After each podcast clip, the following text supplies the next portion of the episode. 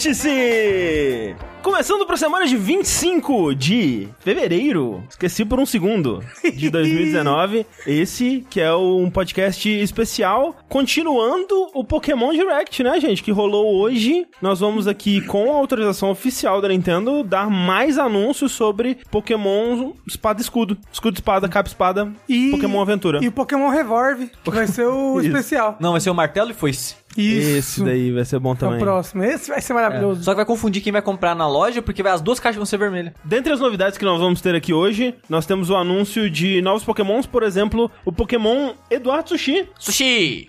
que vai aparecer nesse novo jogo de Pokémon, já começando no level 30. Ele é um Pokémon que evoluiu do tipo cabelo para o tipo careca, mas manteve ali o tipo metal. Uma, uma dúvida. Você consegue trazer seus pokémons desde a primeira geração até hoje? Não, dá. Tem uma, uma geração aí que começa a dar bosta, se eu não me engano. De não passa de um console pro outro, uma parada A- assim. apesar de que tem um, o Pokébank, né, que tem no 3DS. Que tem uma parte de uma conta agora, não é? É, que eu acho que você pode pegar. Tipo, do Firehead, eu acho que você pode pegar do Firehead e vai pro.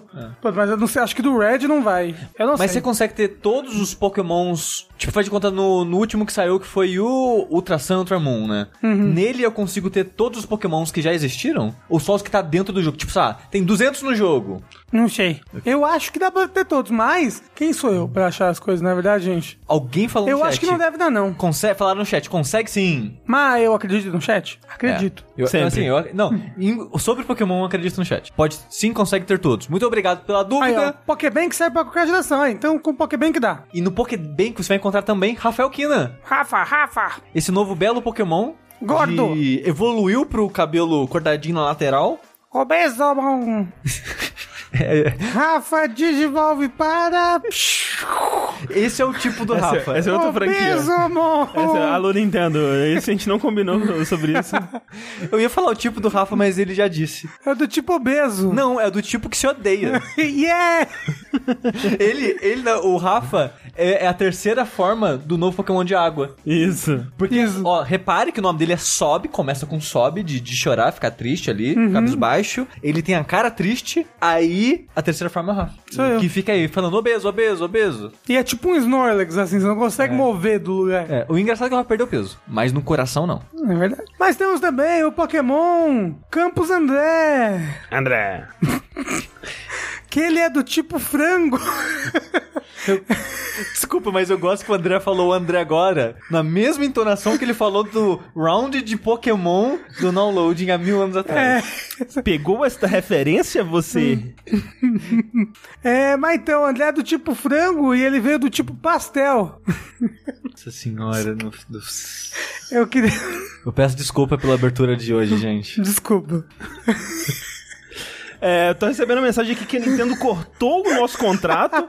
Não vamos poder fazer mais uma apresentação sobre Pokémon hoje aqui no Vértice. Desculpa. É, então vamos ter que pegar o nosso plano B e transformar ele num vértice de jogos. Afinal de contas, nossos vértices agora são todos ao vivo, tanto de jogos quanto de notícias, alternando uma semana um, uma semana outro. E aí você já sabe, quando o episódio for par, é um episódio de jogos, quando ele for ímpar, é um episódio de notícias. Hoje é par, então é um episódio de jogos. Nós vamos falar do que a gente jogou. E isso tudo é sempre bom lembrar que só acontece graças a você, pessoa que vai lá no patreon.com.br jogabilidade, no padrim.com.br barra jogabilidade, ou também agora no picpay.me barra jogabilidade. Contribui com quanto você puder. A gente já fica extremamente agradecido com um real por mês aí que você puder desprender ao nosso projeto. Caso você queira participar dos grupos ou até participar do Vértice, né? Porque hoje a gente vai conversar com os nossos padrinhos ao final da gravação. Como todo vértice de jogos atualmente. Exatamente. Você pode contribuir a partir de 15 reais ou 5 dólares lá no Patreon, que hoje em dia tá valendo mais a pena, né? Porque se for converter 5 dólares aí dá mais que 15 reais. É verdade. Mas aí você contribui onde você achar mais, mais interessante pra você. Mas, André, se a pessoa não puder contribuir com o dinheiro dela, como é que ela pode contribuir? Aí você pode espalhar a palavra. Você Isso é pode verdade. mostrar a jogabilidade para um amiguinho ou amiguinha. E você pode vir assistir a gente ao vivo no twitch.tv barra jogabilidade, que agora os nossos dois vértices são ao vivo, extremados, é, com nossos belos rostos e com as pessoas ali no chat. É, e se você só assiste ao vivo ou só conhece o nosso canal, nosso conteúdo é, em vídeo, é, conheça o podcast. Esse podcast é uma mídia muito legal. Você pode acessar é, através de aplicativos de podcast ou pelo Spotify, por exemplo. Atualmente, se você abrir o seu aplicativo no Spotify e procurar jogabilidade, primeiro você vai encontrar uma música chamada Jogabilidade Bunda, que é um funk. Todo mundo manda pra gente, que é maravilhoso. E segundo, você vai encontrar o nosso podcast lá também. Então, queria dizer que a gente não tem envolvimento com a música Jogabilidade Bunda, até onde você sabe. É verdade? Você E a não gente sabe quer o que mantenha assim, continue assim. É só jogabilidade bunda, não é da Jo- bunda. Não, jogabilidade de bunda. De bunda. Ah, de bunda. Ah, sim, são só dois botões, não deve ser muito bom, né? É, meio bunda essa jogabilidade. E um plug. É, Pula. Botão de pulo. Vamos falar. Vamos. É o nome do vértice desse Botão de pulo. Botão de pulo. Ai, que susto. Gente, vamos falar então do que a gente tem jogado. Quem quer começar? Eu gostaria de falar de um jogo que eu gostei muito, que eu joguei recentemente, que tá tendo altas tretas, altos mistérios. Eu fico parcialmente triste porque notícias não pararam de sair sobre esse jogo ainda, né? E eu gostaria de poder falar ele já com tudo conclusivo aqui, mas não vai ser o caso. Quem sabe a gente fale no Vértice de Notícias. Quem sabe? No caso, o jogo que eu vou falar hoje é o Devotion, que é um jogo em primeira pessoa de terror. É meio que um walking simulator barra puzzle barra terror. É, ele tem elementos de adventure, mais, mais elementos de adventure do que eu achei que ele fosse ter. É, mas é que assim, ele é meio que dividido em quatro capítulos, eu acho. E ele tem pegadas levemente diferentes entre os capítulos. Hum, ok. É, o primeiro capítulo é mais Walking Simulator, mais de- tipo de apresentando o conceito do jogo, Uhum. o que, que você vai experienciar nele. O segundo capítulo é uma parada mais adventure, né? De revisitar áreas, encontrar itens, voltar e tal. Tipo, você tem um inventário, né? Você pega itens, usa itens em certos lugares pra resolver coisas. Os outros últimos dois capítulos são mais lineares também, assim, é Uhum. mais acompanhar a narrativa e seguir em frente mesmo. Talvez a coisa que mais diferencia ele, né, de outros Walking Simulator, outros jogos de terror, é meio que a perspectiva dos desenvolvedores, né? Sim. Ele foi desenvolvido pelo Red Candle Studio, eu acho que é isso É isso aí mesmo. Eu, não- eu não sei certeza se é estúdio no final, que é Ah, sempre... talvez Red Candle Games, alguma É, coisa alguma assim. coisa assim, é. Ah. Que é um estúdio taiwanês que fez aquele Detention, que eu falei acho que um ou dois anos atrás, Uhum. no Vértice, que ca- acabou eventualmente estourando, fez bastante sucesso Detention, saiu pra Switch, saiu acho que pro PS4 também. E, enfim, lançaram, eu acho, semana passada da gravação desse podcast, pro PC, por enquanto, exclusivamente, o Devotion. O Devotion, diferente do Detention, não é mais 2D, é side-scroller, né? Sim, sim. Ele agora é em primeira pessoa 3D. Ele se passa em algumas épocas diferentes, mas nos anos 80, né? Sim. Até onde eu joguei, pelo menos. É você... E se passa na Tailândia. Não, Não, Taiwan. Taiwan. É que é na China. Ah, eu vi que ele é tailandês. Não, não, não. Ele é Tai- taiwanês. Isso, isso. Se passa na China o jogo.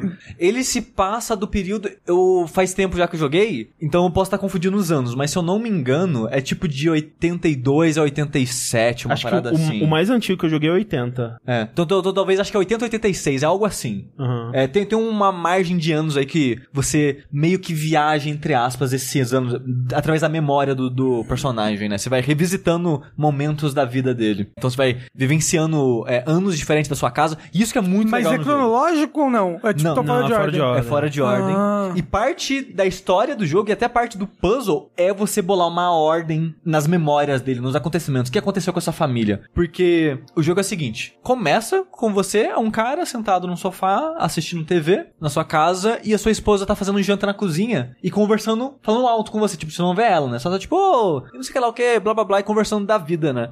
Nisso, começa a acontecer umas coisas estranhas na visão do cara e ele começa a vivenciar meio que um pesadelo, assim. Ele começa a ver coisas estranhas, presenciar coisas estranhas, entra numa porta, sai no corredor, aí no final do corredor ele entra de novo na mesma porta que entrou antes. Uma PT. coisa meio PT. é. Uma coisa assim. E o primeiro capítulo, como eu comentei, ele é bem te apresentando o que é o jogo. Então Aham. é você entrando em portas, saindo em outros lugares que não era pra você sair e saltando no tempo. Então o jogo ele tá meio que te construindo, olha, cada ano essa família foi mudando. Esse ano foi o ano que mudaram pra cá. Aí o filho cresceu, aí teve problema, aí, aí, tipo, você vai acompanhando o desenrolar desses anos dessa família aos poucos. Você acompanha desde eles se mudando pra casa, né? E, Sim. E arrumando as coisas e tal. É. E tem uma coisa curiosa que a, o marido, ele é um escritor, né? Um roteirista famoso. Sim. E a esposa é uma atriz famosa, É, né? can- é uma atriz barra cantora Ah. famosa. Ele era roteirista de filmes Isso. que em algum momento já ganhou, chegou a ganhar prêmios, mas hoje em dia já não é mais aquela coisa e a esposa aposentou. Uma das, das ferramentas narrativas que ele tem é através de roteiros, né? Páginas de roteiro que você vai Sim. encontrando que acabam é, refletindo a história deles próprios, né? É, é como se fosse ele fazendo o roteiro adaptado da vida dele. Isso. Ele, tipo, você vê que tem floreios, Aham. é que você acha outros documentos pra comparar, então você vê que tem floreios, mas ele meio que tá contando os acontecimentos. Então, a história do jogo, a maneira que você entende ela, é tipo Gone Home, você vai achar muitos documentos escritos, tem 30 e poucos documentos escritos no jogo, que vai vir a maior parte da informação. Tem uns momentos muito legais da TV, que é live action mesmo, então você tá assistindo TV, tipo, é um jornal live action, um programa de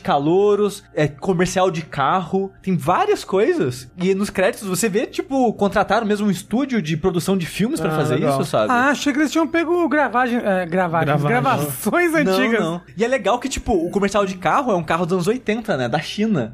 Aí então tem, tipo, agradecimento pra pessoa que deixou usar o carro, o carro que usou, essas coisas, sabe? É, eu achei muito legal esses momentos live action. Não, os documentos também, né? Ele é. Tipo, a maioria desses jogos eles pegam, né, uma textura de papel, aí escreve com uma fonte e tal. Que nem Gone Home, eles fazem tudo muito bem feitinho, tipo, escrito à mão, e aí dá aquela envelhecida no papel, sabe, rasgado, rabiscado e tal. Sim. E escaneia. É muito bem feito. Mas aí, como você joga em inglês, Ah, sim, é. Ah, é, é, mas tipo, aparece, né, um- uma caixa de tradução em cima, mas você vê o documento original embaixo, você vê que é bem Sim. trabalhado, bem feito e tal. A gente não vai entender, mas você vê o trabalho bem feito, né? sim. Mas André, você tá conseguindo jogar esse jogo? Não. Que ele parece muito de terror, é um jogo que eu Não. não imaginaria você jogando. Não, eu joguei meia hora falei, ok, não é- vai ser assim, eu vou. de- Ele, o sushi disse que ele dura umas duas horas. Eu levei acho que três horas cravada. Três horas cravado. Eu vou levar umas 12, tá de boa. Então, é por isso que eu não terminei ainda, mas. Mas assim, a pior parte eu acho que é o começo, esse primeiro capítulo que eu comentei, porque ele não é muito de jumpscare. Ele tem tipo uns 4, 5, acho que no jogo inteiro, sabe? Um bem no comecinho. É, no comecinho,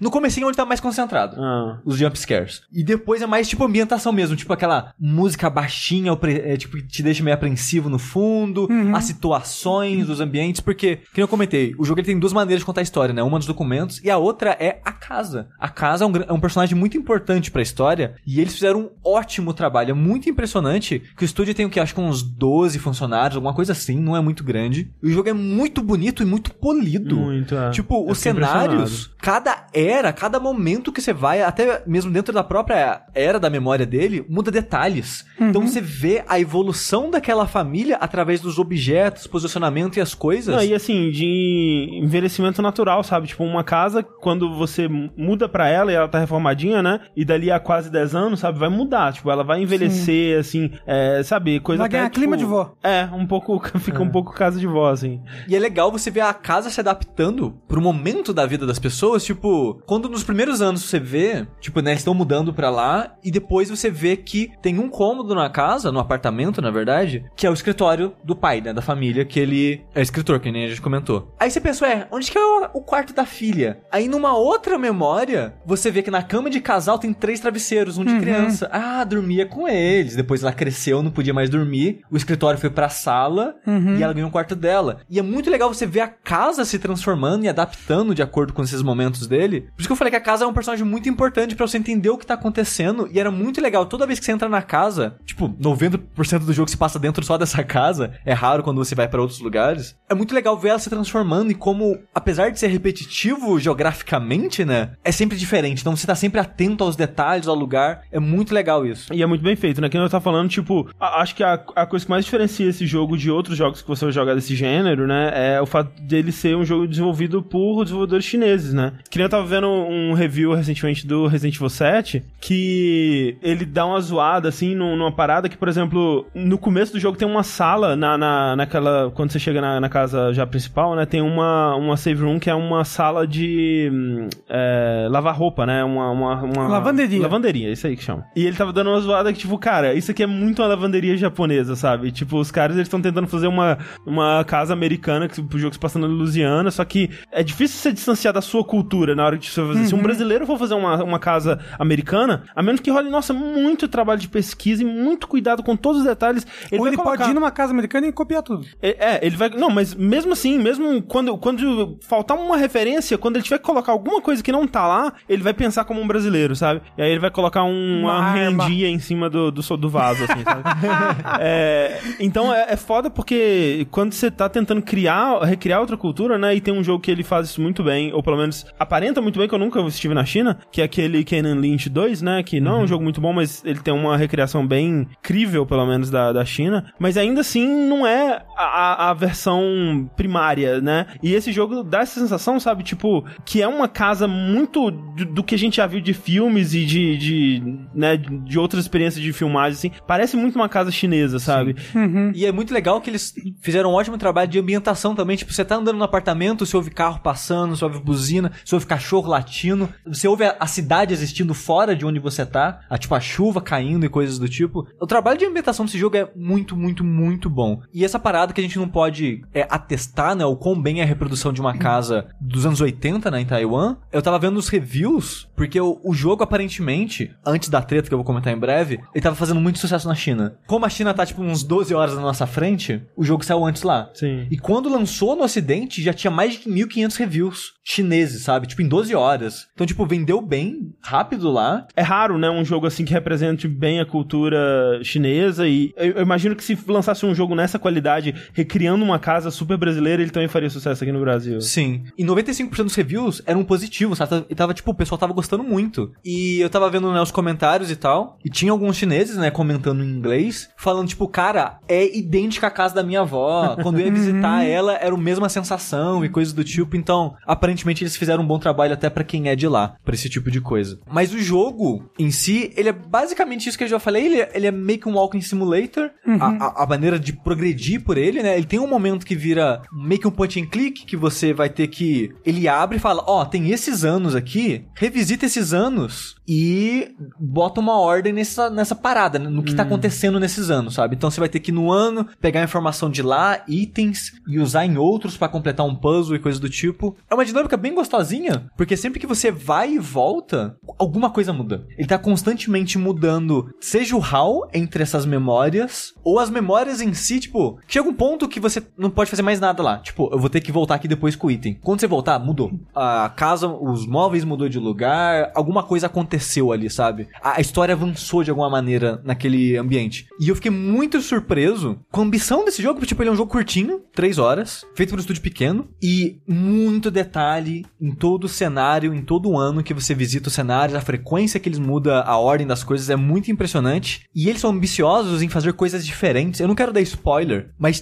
teve uns três momentos no jogo que eu tava jogando e falei, sério que eles estão fazendo isso? Hum. Que tipo, caralho, que foda, sabe? Tipo, de coisas pra te dar um ponto de vista diferente daquela história, daqueles acontecimentos, e mecanicamente funciona diferente dentro do jogo também. Aí. Então, eu achei muito, muito legal o que eles fizeram e tudo muito polido. É tudo, tipo, o jogo não deu uma engasgada. Tipo, ele é apesar de muito bonito, é leve, porque roda no meu PC de 2011, 2012. Não deu nenhum problema de nada no jogo, sabe? Tipo, de sentir que o jogo tá bugando, nada. Mega polido a experiência. Então, eu fiquei muito surpreso com isso. A história, eu não sei se eu entendi 100% dela, a mensagem, né, que ela quer passar, porque esse estúdio, a história, o tipo de história que eles contam é muito. tem viés muito forte social e político. De Taiwan em si. Por exemplo, Detention é muito de uma fase específica da época da Guerra Fria, que tava se passando em Taiwan. De pessoas sendo caçadas por comunismo e coisas do tipo. E representa muito aquela época, aquele medo que as pessoas passavam. E de alguém de fora, foi uma coisa terrível que as pessoas de lá viveram, mas é. É interessante você conhecer outras culturas, outros acontecimentos, sabe? E esse jogo, ele não é tão forte nesse sentido político, mas ele é muito forte no viés social. Porque como o nome do jogo diz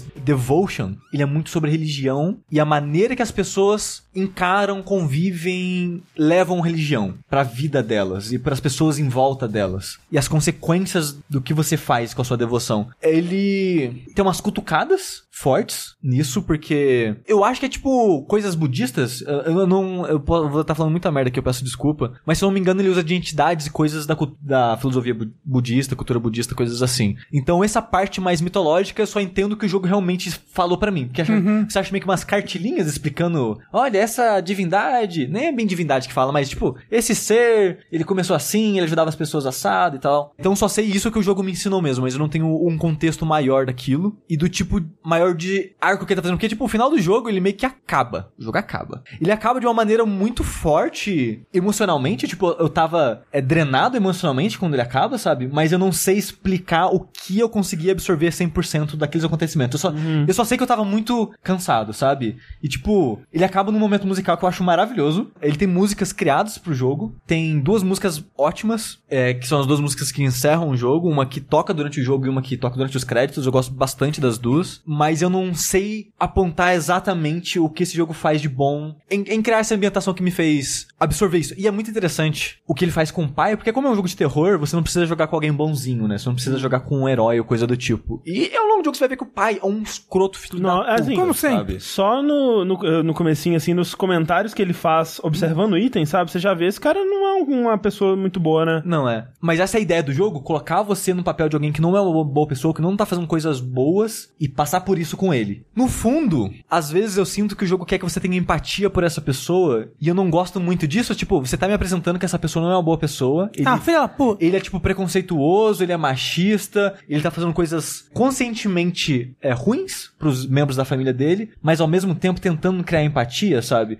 E eu fico meio conflitante com esse tipo de sentimento que eles estão tentando passar, sabe? Mas no final eu acho que é um- uma experiência válida, assim, que eles estão tentando fazer você passar e potencializa quando o jogo te mostra outros pontos de vista. Mas aí tá, treta do jogo. O jogo ele é taiwanês, chinês, e a China tem um presidente que ele é um pouco. Como que eu posso dizer? A China não tem um presidente, tem um governo que é um pouco sensível. É, mas o presidente especificamente, né? A treta tem a ver com ele. Qual que é o nome dele? Yu Jinping, é isso? Eu não sei o nome dele, peço Eu não desculpa. sei, mas a gente, melhor a gente não falar, senão a gente vai ser caçado. Mas o negócio é, o presidente da China, um dia alguém fez uma piada de ursinho Poo com ele. É assim, né? Na verdade, começou esse meme, né? Na internet. Todo mundo Foi na começou a internet, fazer. não é um meme antigo, não? Não, não. Aí ele viu isso, ficou tão puto que o ursinho Poo é banido na China. Aí, ele odeia essa comparação. Xi Jinping, não Yu Jinping. É. Obrigado. Eu não achei, essa, não achei essa imagem no jogo e todas as notícias que noticiavam isso não colocavam a imagem também, provavelmente pra evitar problemas. Mas o negócio é, depois de uma semana de lançamento do jogo, perceberam que tinha alguma imagem de cartaz que você via no mundo do jogo São muitas. que fazia aparentemente alguma referência à comparação do presidente com o Ursinho Poo. É, eu acho que pra gente que não consegue ler, né, a, a parada, eu não entendi muito bem. Eu vi a imagem e eu não entendi. Talvez tava, tava mais no texto, porque não é um, não é um desenho do ursinho Poo nem nada. É, da, pra mim tá escrito, né? É. Parece que falava, tipo, ah, presidente, pu e, sei lá, idiota, uma coisa assim. Aí, o público foi lá e começou a dar review bomb negativo pro jogo. O jogo, de uma hora pra outra, foi de 95% positivo pra 40% positivo. Não satisfeito com isso, eles foram no Detention também e começaram a fazer review bomb nele também.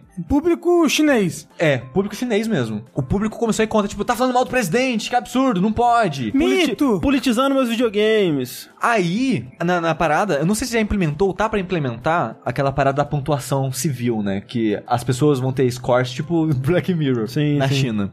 E como as pessoas, a galera não querem mais ter a ver com esse estúdio, esse jogo tinha duas publishers. Uma específica pra China e outra pro resto do mundo. As duas publishers abandonaram o jogo. O jogo não tem mais publisher. Então agora todos os gastos do jogo é por conta deles. Então, tipo, tá tendo a treta, o pessoal tá dando um refund. Agora é o próprio estúdio que tem que tirar dinheiro de algum lugar pra pagar o refund. E coisas do tipo, né? Então o estúdio foi meio que abandonado. Tiraram, o jogo sumiu do Steam na China. Poucas horas depois sumiu do Steam no mundo inteiro. E tá assim até agora, né? Tá assim até agora. Ou seja, se você não comprou, você não. Tipo, se você comprou, você ainda tem acesso de boa. Sim. Mas se você não comprou, você não consegue mais comprar. no Por Steam. enquanto. É. Eu não sei se vai voltar, quando vai voltar, esse tipo de coisa. E apagaram todos os vídeos relacionados a Devotion do canal do YouTube deles. Caralho. Não sei se a trilha ainda tá no Spotify, porque acho que uns dois, três dias depois do lançamento do jogo eles colocaram a trilha no Spotify e não sei se tá lá ainda. E tipo, sumiu sem ninguém falar nada pra ninguém. Aí tá todo mundo, caralho, o que aconteceu? Será que foi influência do governo? O que foi que aconteceu? Acho que um, dois dias depois, o estúdio fez um fez um comunicado falando: "Ah, a gente tirou o jogo por causa de bug". Cara, não, velho. Eles não tiraram isso por causa de problema de performance e coisa do tipo. Eu, assim, eu duvido muito, sinceramente, eu duvido Não, não muito. foi, não foi. é. Então, provavelmente eles estão tirando as imagens. Vai, vai fazer um patch que vai tirar essas coisas tudo. E não sei o que vai acontecer. Eu acho, talvez é problema da publisher, talvez ter perdido a publisher fez de alguma treta que teve que tirar o jogo, eu não sei exatamente o que aconteceu. Mas eu fico muito triste, porque é um ótimo jogo e a gente não sabe se ele vai ver a luz do dia de novo, cara. A gente não sabe o que vai acontecer com esse estúdio, que é um estúdio que fez dois jogos e dois ótimos jogos.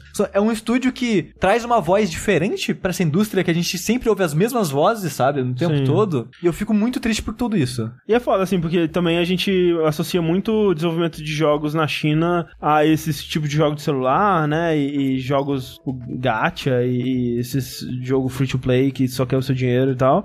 É mais raro a gente ver um jogo assim mais autoral, mais artístico e tal. Mas o negócio é que o estúdio tem um futuro incerto agora, sabe? Tipo, quando o jogo lançou, eu fiquei muito feliz de ver que ele tava vendendo bem, que tava sendo bem avaliado, mais ainda que o primeiro. Parece que ele tava sendo abraçado pela comunidade de streamers do Twitch, uhum. sabe? Então tava tendo mais atenção que o primeiro. Sim. E eu tava feliz, tipo, animado por esse futuro deles e agora a gente não sabe o que vai acontecer. E eu fico triste que eu queria recomendar para as pessoas esse jogo. Tipo, eu tô fazendo isso, mas as pessoas não podem mais jogar o jogo. Não tem o um jogo por aí? Assim, provavelmente você vai achar pela internet, não duvido. Mas espera um pouco. Eu imagino que o jogo deve voltar em breve. Se não voltar, aí a internet tá aí pra manter vivo, né? É. Infelizmente, vai ser alternativa. Por falar em jogos de terror, eu resolvi que eu ia jogar o jogo que tá na boca da garotada. Fortnite. Apex, Apex Legends. Tetris 99. Eu falei, vou ter que jogar esse Resident Evil 2 aí, né? Que tá todo mundo falando Resident Evil 2 Remake. Deve ser muito bom. Pô, eu joguei Resident Evil 2 Remake, muito bom mesmo. Mas não é dele que eu vou falar, não. Porque quando eu joguei ele, eu pensei assim comigo mesmo. Nossa, eu gosto de Resident Evil, né? Eu sou muito assim com as coisas. Eu esqueço que eu gosto das coisas. E aí quando eu jogo de novo, eu lembro, caralho, como eu gosto disso. Dito isso, você não jogou os clássicos, né? Do 1 ao 3. Não, eu só eu joguei do 4 pra frente. E aí eu pensei, nossa, eu gosto muito desse Resident Evil aqui, Over the Shoulder, né? Será que tem mais dessa série pra mim jogar que eu não tenho jogado? Eu vou rejogar o 4. Ah. Não joguei o Resident Evil Revelations. Nunca joguei. Que lançou originalmente pra 3DS, né? Isso. Sim. Eu vi que ele tava no Switch, que ele tem no Switch pra você comprar, e ele tava em super promoção. Super promoção? Na Austrália. Especificamente. Isso. Aí o que? Fui pra Austrália, né? Peguei meu avião, fui pra lá, baixei, cara. Comprei o jogo, baixei, e aí comecei a jogar Resident Evil Revelations. Ali. E, resumindo, TLDR, bom jogo de 3DS. de 3DS. Assim, porque se você for comparar ele com Resident Evil 2, 2, com Resident Evil, até o Resident Evil 6, o 5, ele é um jogo mais fraco, porque ele é um jogo de portátil. Ele tem estrutura de jogo de portátil, ele é dividido em, em capítulos. Mas a série Resident Evil faz isso há bom tempo já, né? É, mas ele, eu acho que os capítulos dele é dividido meio que tipo, dá uma sentada, joga uma meia horinha, uma hora, para de jogar. São mais curtos. Você pode ficar perdido por horas num capítulo? Pode, porque eu fiz. Fiquei perdido, não vi uma alavanca que precisava puxar, rodei o navio inteiro e era só a alavanca e era, era muito, muito fácil. Mas você pode ficar perdido. Em, em relação ao, ao 2 recente agora, que o pessoal tá mais fresco assim na memória, ele, ele não, ele tem uma pegada mais assim do 5, do 6, de que ele tem um quê de terror. Assim. Ele tem um ambiente único. Deixa eu te falar o que, que foi dito sobre esse jogo quando ele lançou. Porque ele lançou entre o 5 e o 6. E quando ele lançou, a conversa sobre ele é que ele era um retorno às origens de Resident Evil. É que tá perto do 5, ele é. Porque porque os episódios dele são divididos em partes. Ah. E ele tem, às vezes, parte que é linear. Então, parte 1, você vai jogar com o Chris fora do navio. O Chris tá fazendo outra coisa, ele tá numa caverna, ele tá procurando a Jill. E a parte 2, você volta pro navio. Todo episódio tem um navio uhum. e tem a Jill. Ela é meio que a principal e o navio é como se fosse uma mansão, assim. Sim. Que é um navio de cruzeiro, então ele é como se fosse o Titanic por dentro, sabe? Sim. Tem aquelas escadarias grandes, relógio gigante. Então, tipo, sim, perto do 5, ele é uma volta à origem. Por ter esse mesmo ambiente, ele ele tem puzzles de você vai numa parte do navio, pega um negócio, leva para outra. Agora você achou a chave da. a chave do mastro. E é uma chave com formato de mastro. Aí, porra, esse daqui abre todas as portas de formato de mastro. Então ele tem esse retorno que o 5 não tem. Só que ele é bem ação ainda. Você ganha bala pra caramba. Mas ele é menos ação do que o 4. É. Então por isso não, que assim, quando tem, ele tem saiu... Horas, tem horas que vem umas hordas de inimigo, vem tipo 30 inimigos ao mesmo tempo, você vai metralhando assim. é, mas no 4 chega um momento que os, os zumbis ele tem metralhadora, né? Eu acho que nesse não chega em nenhum momento isso. Não, mas os zumbis têm projéteis. É porque os zumbis, sim, sim. eles são criaturas meio abissais, assim, é. como fossem criaturas da água. Um atira espinho pelo braço, o outro tem tipo uma serra elétrica no lugar do braço, é só que é de, feito de espinhos. Eles então, quiseram tipo... recriar um bicho da motosserra, só que fizeram, tipo, meio que embutido no monstro, sabe? É. É mesmo. É, ele meio que mata numa só, assim. Mas é, então por isso que, tipo, quando ele saiu, né, que tava pra sair o 6 já, que tava já com aquela cara de ser mais ação e tudo, ele foi foi muito elogiado na época, de, de ser um retorno às origens até em relação ao 4, né? Porque Sim. ele era mais survival horror e aquela coisa mais metódica de Resident Evil do que o próprio 4.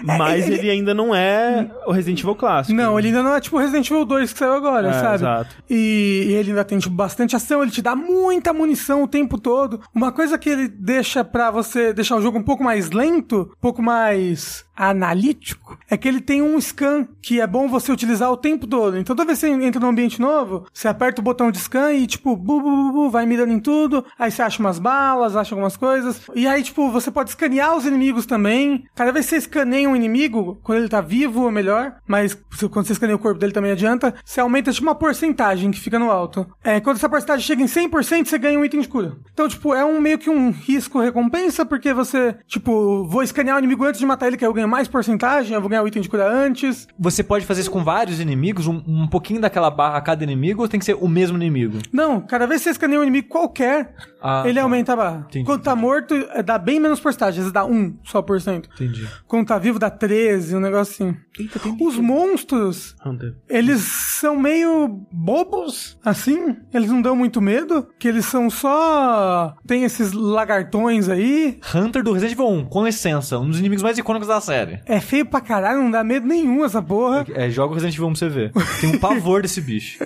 Os inimigos principais, assim, que são esses que eu falei, eles parecem um saco de carne que anda. Eles têm várias variações, várias variações. Eles têm variações com um atira, o outro tem dois braços que ele estica. Tem um boss que é tipo um desses, só que mais gordão, com a serra elétrica. Eu não achei ele um jogo de dar muito medo. Não, Mas eu, eu, normalmente não tenho muito medo. Ele dá uns sustos de vez em quando, que eu tomei um susto. E a parte que eu acho que pra mim que mais é enervante nele, que poderia dar medo em algumas pessoas, e me deu em alguns momentos, é que os bosses zumbis, eles falam. Eles ficam repetindo coisas e falando coisas, e isso eu acho, acho, acho preocupante. Tipo, você ouve de longe um passageiro pedindo ajuda. Socorro, ajuda, socorro, mayday, mayday. Aí você vai chegando perto da porta onde você vai abrir pra ele, aí a voz do bicho fica cada vez mais... Aí quando você abre, é um bichão feio que te mata num hit só. Olha só. Só que você pode abrir de longe a porta, tá aí o segredo aí. Fica a dica. Fica a dica, mas ele é um bom jogo de portátil, mesmo. Você não pode jogar nele esperando um Resident Evil 4, um Resident Evil 5. Inclusive a história é meio que um filler, sabe? É meio que história de filme de Resident Evil, dos Tô filmes animados. que não revela nada. É, não. Talvez revele alguma vai coisa revelar, no final. Eventualmente vai revelar. No final fala, sei lá, Jill, o Wesker é seu pai, alguma coisa, não sei. Spoiler? Tem uma revelação, André? Deve ter. Não eu não lembro de nada desse jogo. Nossa, ele foi, veio e passou, assim. Ele, ele é isso, ele é um jogo agradável. É, ele é, mas... assim, ele não é gostoso de mirar que nem o Resident Evil 4 e, os, e o Resident Evil 2 agora, Resident Evil 5, porque a mira dele é, é muito solta, é impossível você acertar a cabeça do bicho. Você tem que ir pra, pro corpo mesmo, sabe? É a vida. Eu joguei ele no PC, então foi de boa. Ah. E é muito engraçado porque, tipo, o Rafa falou que gostou e tal, o André achou que, tipo, ah, é legal, é isso. É. Mas eu lembro que na época, não, a reação na época era tipo, Resident Evil voltou, gente, é isso daí, Resident... Nossa, agora é como se fosse, tipo, 7 é, de novo, então. sabe? É, não...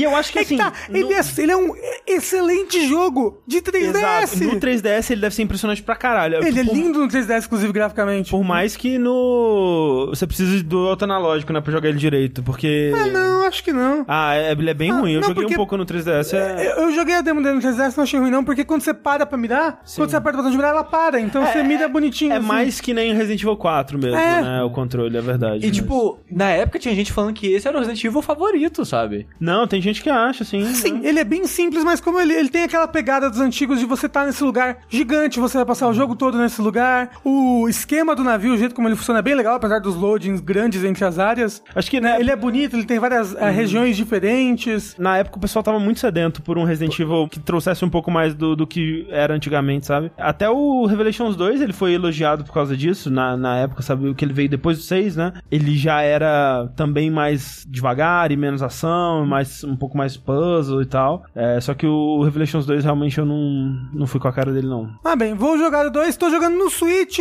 porque ele tava em promoção. Talvez ainda esteja se você na tá ouvindo agora. Se você mora na Austrália.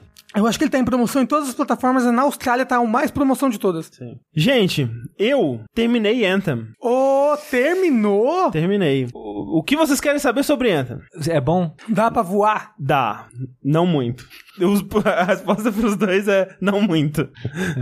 É. é. eu fiquei assim, eu fiquei surpreso que você tentou terminar ele, você se esforçou, o Heitor desistiu.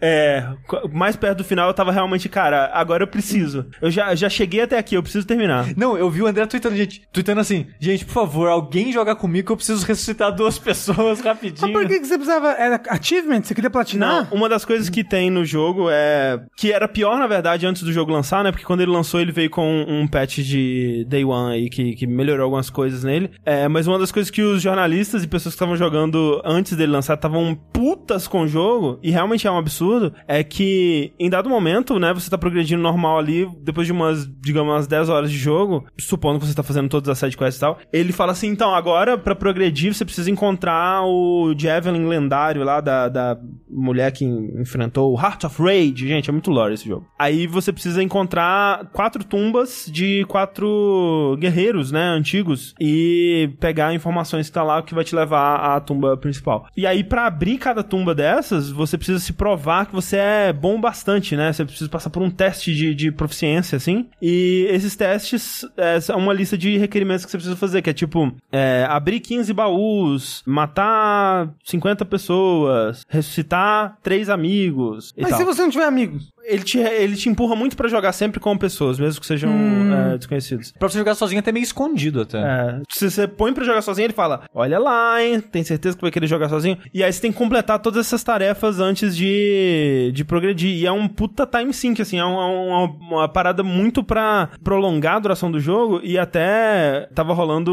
uma teoria da conspiração aí, né, de que isso acontece mais ou menos nas, na marca de 10 horas do jogo, porque é na marca de 10 horas que você tem o o, refund, né? Então era uma. Você pode ter o refund. Você jogou mais de 10 horas, não é isso? E, não, era a parada do EA Access. Ah, é? Ah. Não, era isso, era isso. Era da parada do EA Access, né? Que... Na verdade é que eu não sei se é o Access, porque o Access é especificamente do Xbox, né? Tem um nome específico da assinatura do PC. É, eu não sei como é Mas que é. essas paradas de assinatura da EA que você pode jogar 10 horas do jogo antes do lançamento. Aí quando o jogo lançar, você pode né, continuar jogando do save de onde você parou e tal. E a teoria da conspiração é essa, né? Que, que era para as pessoas não conseguirem terminar antes do Origin Access, isso. É, é porque o EA Access é do... Isso, obrigado, é, gente. É e aí era para prolongar o jogo pra você não conseguir terminar. E o foda é que antes do patch de de, de, dia 1 lançar, quando você chegava nesse ponto, ele não contabilizava o que você tinha feito antes. Então, se você já tinha pegado 15 baús antes, você teria que pegar mais 15. Oxi! Então era muito filha da puta. Assim, ele parava para avançar, você vai ter que fazer toda essa caralhada de coisas aqui que é super grind, é super chato e tal. Eu cheguei nessa parte antes do, do patch, mas eu finalizei ela depois. E o bom é que quando lançou o patch, ele contabilizou tudo, então faltava ah. bem pouca coisa. Mas de fato foi um problema reviver pessoa, porque de modo geral, o jogo é muito fácil. É muito raro alguém morrer, é, ficar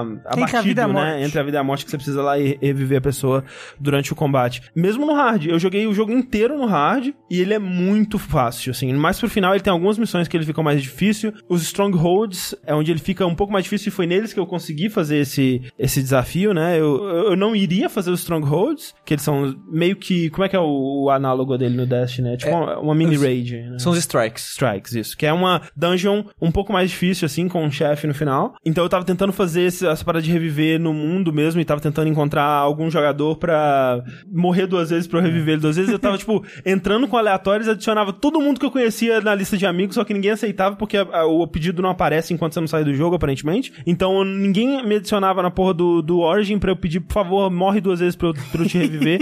e aí eu fui pedir no Twitter, não achei também, aí eu fui fazer Stronghold e consegui fazer esse. Mas olha só, André, quando você tá comentando esse aspecto, é que foi um dos mais criticados do jogo de modo geral, Sim. principalmente da parada de não contabilizar o que você já tinha feito antes. E nos replies, é, tipo lá do, do Jeff, de Jason Schreier, pessoas que estavam comentando sobre isso, eu vi muita gente falando: Nossa, que horror! Eles estão pedindo para você jogar o jogo para terminar o jogo. E tipo, gente, vocês estão perdendo o ponto completamente ah. do que, que o jogo tá pedindo que você faça. E vi gente no chat agora falando: Ah, mas nossa, grind em 2019, que surpresa. Mas tipo, é para terminar o jogo. É. é uma missão da história história faz isso. Não é de side mission. Tipo, ah, Destiny tem grind. Do que eu joguei de Destiny 2, eu não lembro de missão da história que me fez parar pra grindar algo específico. Ah, vocês viram o Destiny 2? Eu também. Eu não parei não, não e, e era... momento nenhum pra grindar. E era bug, sabe? Era, era uma coisa que, tipo, ele não tá funcionando como planejado tanto. É que eles consertaram depois. Quer dizer, talvez eles tenham consertado por causa do backlash, mas, enfim, funciona muito melhor do jeito que tá agora, né? Que é tipo, ok, você vai chegar lá, ainda é um, um momento meio chato, que você vai ter que parar para fazer umas coisas repetitivas que não são divertidas, não são hum. legais. Ainda parece meio desnecessário também, é. né? Tipo, meio. Pra quê? É pra prolongar o jogo. Hum. A sensação que é, é, é, isso. É encher linguiça mesmo, né? Falando sobre o jogo em si, né? É, Anthem, se você tá por fora aí, é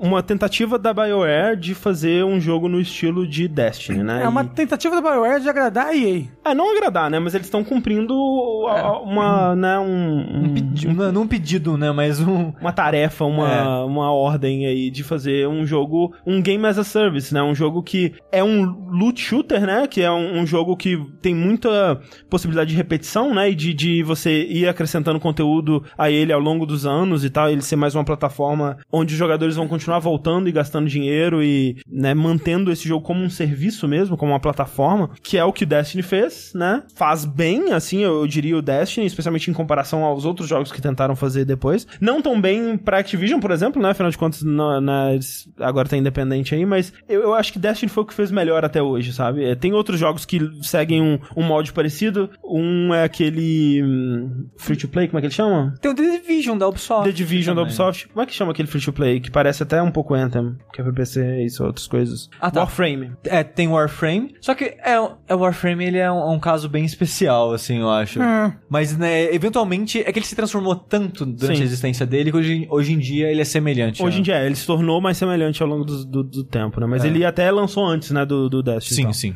O jogo, então, ele, ele tenta fazer o que Destiny fez, misturado com o que a BioWare sempre fez, né? Que é hum, história, personagens, diálogos com bifurcações, esse tipo de coisa. Mundo. É, uma criação de um, de um, um mundo novo, interessante de ficção científica e tal. E eu não sei por onde começar exatamente, porque assim, a grande dúvida antes de Anthem lançar era o que, que vai acontecer com a BioWare se esse jogo não for um sucesso estrondoso logo de cara, que ele obviamente não vai ser. Ele não é, ele não vai ser um sucesso estrondoso de cara. Será que a BioWare vai acabar? Será que a EA vai botar fé nesse projeto por tempo suficiente para eles conseguirem consertar? Será que é possível consertar Anthem com a base que eles têm atualmente? Ou eles teriam que fazer um Anthem 2 para sequer ter essa chance, né? Porque o jogo, ele claramente não tá finalizado. Eles correram com muita coisa. Muita coisa que deveria ter sido iterada não foi iterada o suficiente. É um estúdio que tá fazendo esse tipo de jogo pela primeira vez. Por mais que eles tenham parâmetros para olhar como outras pessoas fizeram, tem coisas que eles tiveram que encontrar a solução e você vê claramente que não é a solução ideal, né? Que eles, se eles tivessem mais tempo de trabalhar nisso, eles teriam chegado em soluções melhores. Mas é aquela coisa, tem coisas no Anthem que você vê assim, cara, ok, eles se comprometeram com essa ideia e eles levaram essa ideia adiante por tempo suficiente para que, ok, agora a gente tá agarrado essa ideia, a gente não pode abandonar mais essa ideia, sabe? Por exemplo, a estrutura dele é claramente equivocada, é muito errada a estrutura dele, que é assim, ele se divide em vários momentos, né? Ele tem um mundo aberto, que é, você pode é, explorar por completo, fazer o free play nele lá, e nesse free play você. É como se você estivesse explorando um mapa de Destiny, onde, à medida que você vai andando, você vai recebendo alertas de coisas acontecendo, eventos públicos e tal, que você pode ir lá e enfrentar uma horda e fazer uma missãozinha com a galera que estiver por perto e tal. Só que no mapa inteiro só pode quatro pessoas por vez, né? Não é que nem em Destiny que você vai encontrando as pessoas, né? À medida que você vai andando por aí. O que estraga muito dessas sensações de você encontrar um evento público e tem pessoas tá fazendo, acontecendo alguma coisa. É. é. Não, é um mapa, assim, ele não é grande, ele é até um mapa meio decepcionantemente pequeno, especialmente porque é o único mapa do jogo. Mas, velho, para quatro pessoas é muito pouco. Você nunca vai encontrar outra pessoa se você não estiver procurando ela, sabe? É, então dá uma sensação de muita solidão, assim. Mas esse modo, onde você pode explorar o mundo por completo e, e esse tipo de coisa ir acontecendo, ele é um modo separado, sabe? Ele é separado das missões, porque as missões você ativa elas no menu e você vai para um mapa instanciado naquela missão, onde só aquela missão vai acontecer, nada mais de dinâmico vai acontecer nesse mapa, que é separado da parte BioWare do jogo, que é a parte que acontece na cidade, né, no Fort Tarsis, né, que é, eu achei que fosse uma das várias cidades que você vai visitar, e não, é a única cidade, é o único lugar é, onde o jogo é assim.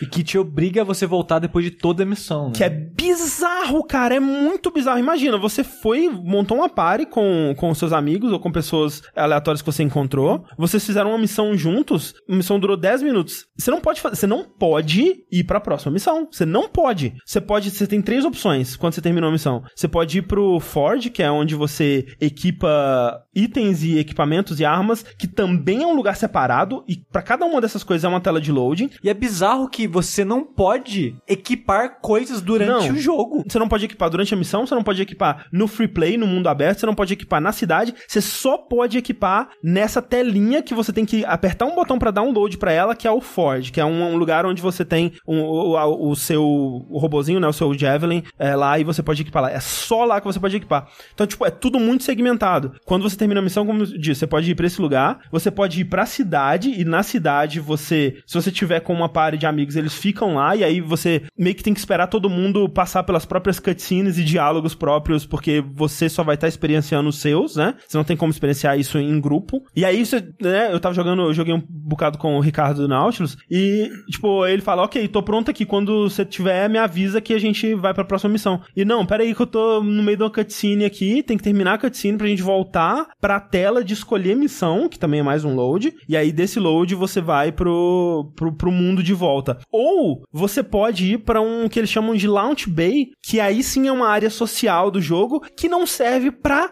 nada, cara. É, tipo, é muito claramente eles pensando assim, ok, a gente não tem um lugar onde jogadores podem simplesmente se encontrar, ver a armadura um do outro, se adicionar, tipo, socializar como é a, a torre, né, no Destiny, por exemplo. A gente não tem isso. O que, que a gente faz? Ah, cria uma outra parada aqui, que é uma área que ela não serve para absolutamente nada. Ela tem até as lojinhas e tal, você pode comprar coisas lá também para você não ter que dar load na cidade só pra isso, né? Pelo menos isso eles fizeram. Mas é uma área fechada, é uma área feia, é uma área pequenininha onde os Javelins ficam andando lá a esmo, não serve pra absolutamente nada. Tipo, é muito muito um, um band-aid que eles colocaram numa, numa cagada que eles fizeram. E, como eu disse, não tinha como voltar atrás, porque essa parada da cidade, você vê que foi muito investimento. Foi o que eles mostraram é, da primeira vez que, você, que a gente viu o, o Anthem né, no, no, no, anúncio da E3. É isso, né? Que é em primeira pessoa e é uma cidade tipo, super detalhada, cheia de. É bem bonito lá dentro, assim. Só que é um lugar pequeno, é onde você vai encontrar esses NPCs e é aí que vai acontecer o, o momento BioWare do jogo, onde você vai conversar com as pessoas e aí você tem opções de diálogo diálogo que geralmente não levam a nada. Não tem nenhuma decisão difícil. Não é, não é um diálogo da BioWare mesmo. É mais um tipo, ah, eu, eu fui otimista ou pessimista, sabe? Na minha resposta que eu dei e, e geralmente isso não leva a nada. Algumas pessoas, elas tipo, ah, você foi mal educado, vou parar de falar com você agora, mas aí depois você pode continuar a conversa depois e tal. Então, assim, é, é esse tipo de coisa que eu falo, sabe? Essa ideia de dividir o jogo dessa forma é claramente uma má ideia, mas eles dedicaram tanto tempo a essa ideia que provavelmente quando eles perceberam que era uma má ideia já era tarde demais e não tinha como voltar atrás. E essa parada do lounge que você tava falando, você uhum. sabe por que que tem isso, né? Não. O Alpha, quando liberaram o Alpha, tipo Closed, é, não tinha. E o pessoal tava tipo, porra. Ah, então é, tem muito a cara disso, velho. Tem muito a cara de uma parada é. que foi feita em 15 minutos, sabe? É, não, foi tipo, cara, como assim a gente não pode, né, reunir com os amigos que a gente acabou de jogar e tal, essas coisas? Ah, olha, tá, beleza, a gente vai colocar. E colocou daquele jeito, É sabe? muito tosco, cara, é muito mal feito, velho. É muito de última hora. Mas, André, alguns diriam que tudo isso consegue ser desculpado, perdoado, se a jogabilidade TM for boa. O que volta à pergunta que eu tava tentando responder de sobre Anthem, que tipo, será que eles conseguem ainda recuperar Anthem, né? E muito disso vai do que o Rafa tá falando. Se, se o cerne do jogo, né? Se o, se o loop de gameplay principal dele, que é o combate, que é enfrentar os inimigos, que é fazer essas missõezinhas repetitíveis, né? Do jogo for legal, eu acho que eles, eles conseguem. E assim, o jogo ele tem muita coisa boa na jogabilidade, sabe? Só que é tudo meio que também não tão desenvolvido quanto deveria. Por exemplo, a mecânica de voar. É muito gostoso voar. Talvez a melhor coisa do jogo seja você voar. Só que eu fico pensando, por exemplo, no jogo do Homem-Aranha, né? Que todo mundo elogia muito a mecânica de viajar pela cidade. E, tipo, a física é muito gostosa e, e você né, apertar o botão, né? E soltar e pular e tal é muito intuitivo, funciona muito bem. Mas eu acho que se fosse só isso a mecânica de teia, né, por Nova York, não duraria o jogo inteiro, né? Você não ficaria satisfeito com ela durante o jogo inteiro.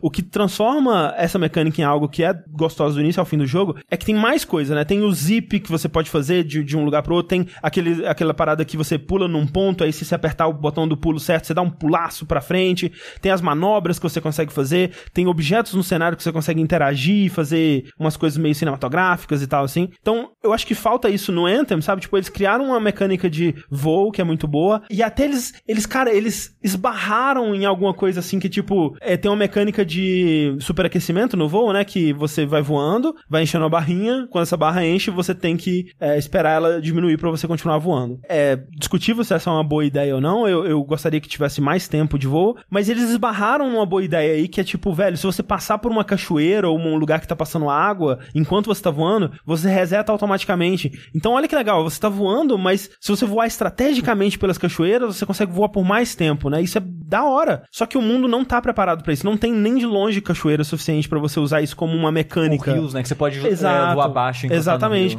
Não, não, foi, o mundo não foi pensado com isso, sabe? Se o mundo tivesse mais cachoeiras, onde você realmente visse o game design, que, que ele tá mostrando uma, tem uma rota ideal que você pode tomar, que você nunca vai tocar o chão, olha que da hora. Ou então, sei lá, objetos no cenário que você pode encostar para recuperar, né? E tornar a, o voo mais estratégico e divertido e tal. Eles tem um brilhinho dessa ideia, sabe? Só que eles não exploraram ela a fundo. Então, eu acho que isso se aplica muito a todas as mecânicas do jogo. É tipo, cara, o voo para mim, eu acho interessante a ideia de transformar o, o voo em algo mais estratégico, né? Tipo, você tem que pensar para conseguir voar. Mas, cara, o tempo é muito curto. É muito curto. É. E, tipo, o que nem você falou, não, é, não tem frequência suficiente dessas fontes de é. É, resfriamento. Então, tipo, é quase jogar Dark Souls, cara. Você voa um pouquinho, cai, anda um pouquinho. É. Voa um pouquinho, cai, é anda um pouquinho. Isso. E isso é tão frustrante, cara. Tava me perguntando se eu joguei de Storm. Eu joguei de Interceptor, né? Que é a classe. Porra, cenário. É, ela, é, ela, é meio melee, assim. Ela lembra até um pouco mais Warframe. Porque se eu for jogar, eu ia jogar de Storm, porque é mago. É, então, o mago ele é o que mais voa, né? Acho que o Colossus é o que menos voa. É, o legal, assim, uma, uma, uma, boa ideia que eles tiveram, ou talvez não tão boa, assim, do jeito que é implementado, é que à medida que você vai dando level up, né? Você vai liberando mais slots de Javelins. Então, eventualmente, você pode ter todas as quatro classes liberadas para você usar como você quiser quiser.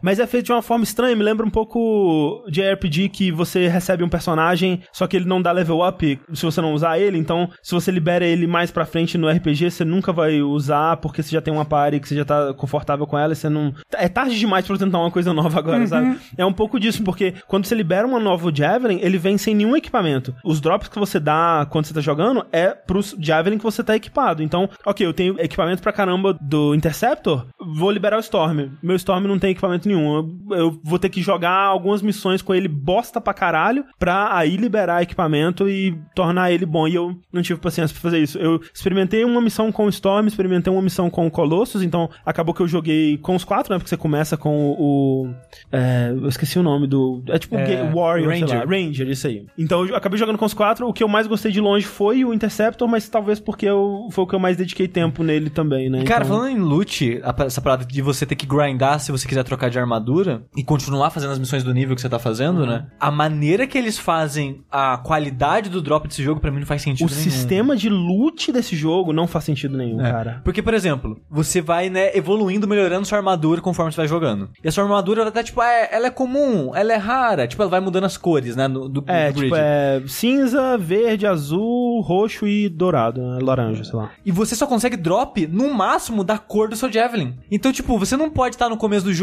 e pegou uma lendária. Ou pegou uma raro, ou a penúltima, né, e tal. É, tipo, tira um pouco da emoção, emoção. né? Tipo, tipo é. da imprevisibilidade. Tipo, você sabe que você sempre vai encontrar. Você vai terminar uma missão, você sempre vai encontrar sempre coisinhas, um levelzinho a mais do que você tá, sabe? É. Então vai ser uma progressão sempre muito aos pouquinhos, assim. E, e não é nem da cor que você tá equipado, é tipo por level. Então, você chegou, vamos dizer, no level 12, de repente começam a dropar coisas azuis. Você chegou no level 18, de repente começam a dropar coisas roxas sabe? É muito mecânico, muito dividido, é tudo muito segmentado, sabe? O jogo é muito engessado em todos os aspectos dele. E, e é bizarro que a única coisa que essas cores mudam é que, tipo, a arma vai ter um atributo a mais, tipo, sei lá, dano com você voando, co coisas assim, né? Uhum. E o jogo tem, tipo, alguns tipos de arma e umas seis armas de cada tipo. Então, tipo, é, é pouca arma, sabe? Você vai estar tá sempre achando as mesmas armas com um pouquinho só de diferença. E o loot inteiro, ele é, ele é muito ruim, porque, tipo, não existe, pelo menos menos eu não achei uma arma que seja diferente. É tipo, todos os Assault Rifles é a mesma, tipo, é, muda um pouquinho o design, mas é uma metralhadora normalzona com uns panos enrolados nela, não sei porquê. Todo sniper é igual, toda pistola é igual, tem tipo,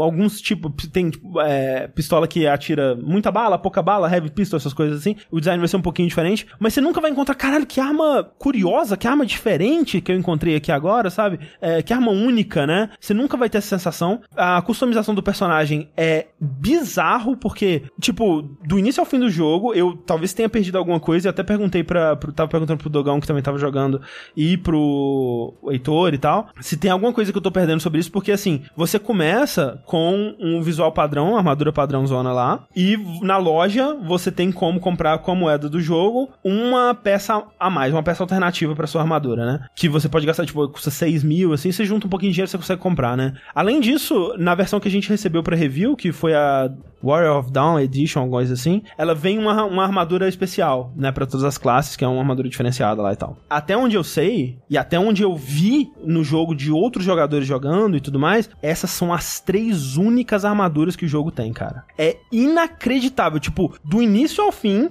do, das 25 horas que eu joguei dessa porra desse jogo, eu nunca vi alguém com um visual diferente dessas três armaduras. Dá pra pintar a armadura? Dá pra pintar, a customização de pintura é bem é, desenvolvida até. E isso é algo que eles obviamente vão adicionar. E até, na verdade, não. Eu minto. Tem como você comprar uma extra, né? Que é, eles têm umas armaduras que são feature, né? Que você pode gastar dinheiro de verdade. Ou comprar, que é tipo mega cara, que é tipo 60 mil moedas. Terminando o jogo, eu devo estar com umas 40 mil. Então eu teria que grindar para comprar com moeda de verdade. Tem armadura a mais ainda, né? Mas eu nunca vi ninguém usando ela, porque eu não vi ninguém gastar dinheiro. É zoadaço, cara. Quando você termina a missão, né? Que tem uma animação do personagem fazendo um sinal de vitória todo mundo tem o mesmo sinal, porque não tem como liberar coisa nova, sabe? Tipo, você vê claramente ele tá inacabado e, é, nesse sentido, assim. Então, o loot é muito desinteressante. Você não tem a sensação de que você pode encontrar algo diferente que ninguém nunca viu, sabe? O, uma pessoa no chat falou que essa semana saiu novas armaduras, mas Sim. só fica naquela semana. Isso. E outro que tem vídeo antes do lançamento que mostrava mais armaduras. Eles tiraram ao longo do desenvolvimento. Eu acho que, na verdade, então eles vão fazer esse negócio de aí essa semana vai ter essa armadura é. pra comprar. Aí essa semana vai ter essa armadura para comprar. É que tem uma. Pra dar aquele negócio de, ai meu Deus, eu tenho que gastar dinheiro essa semana que é agora. Dinheiro de verdade, entendeu? É, é isso, você vai numa lojinha e tem uma aba feature lá. E aí tem é, umas, uma, umas armaduras diferentes, uns materiais, assim, uns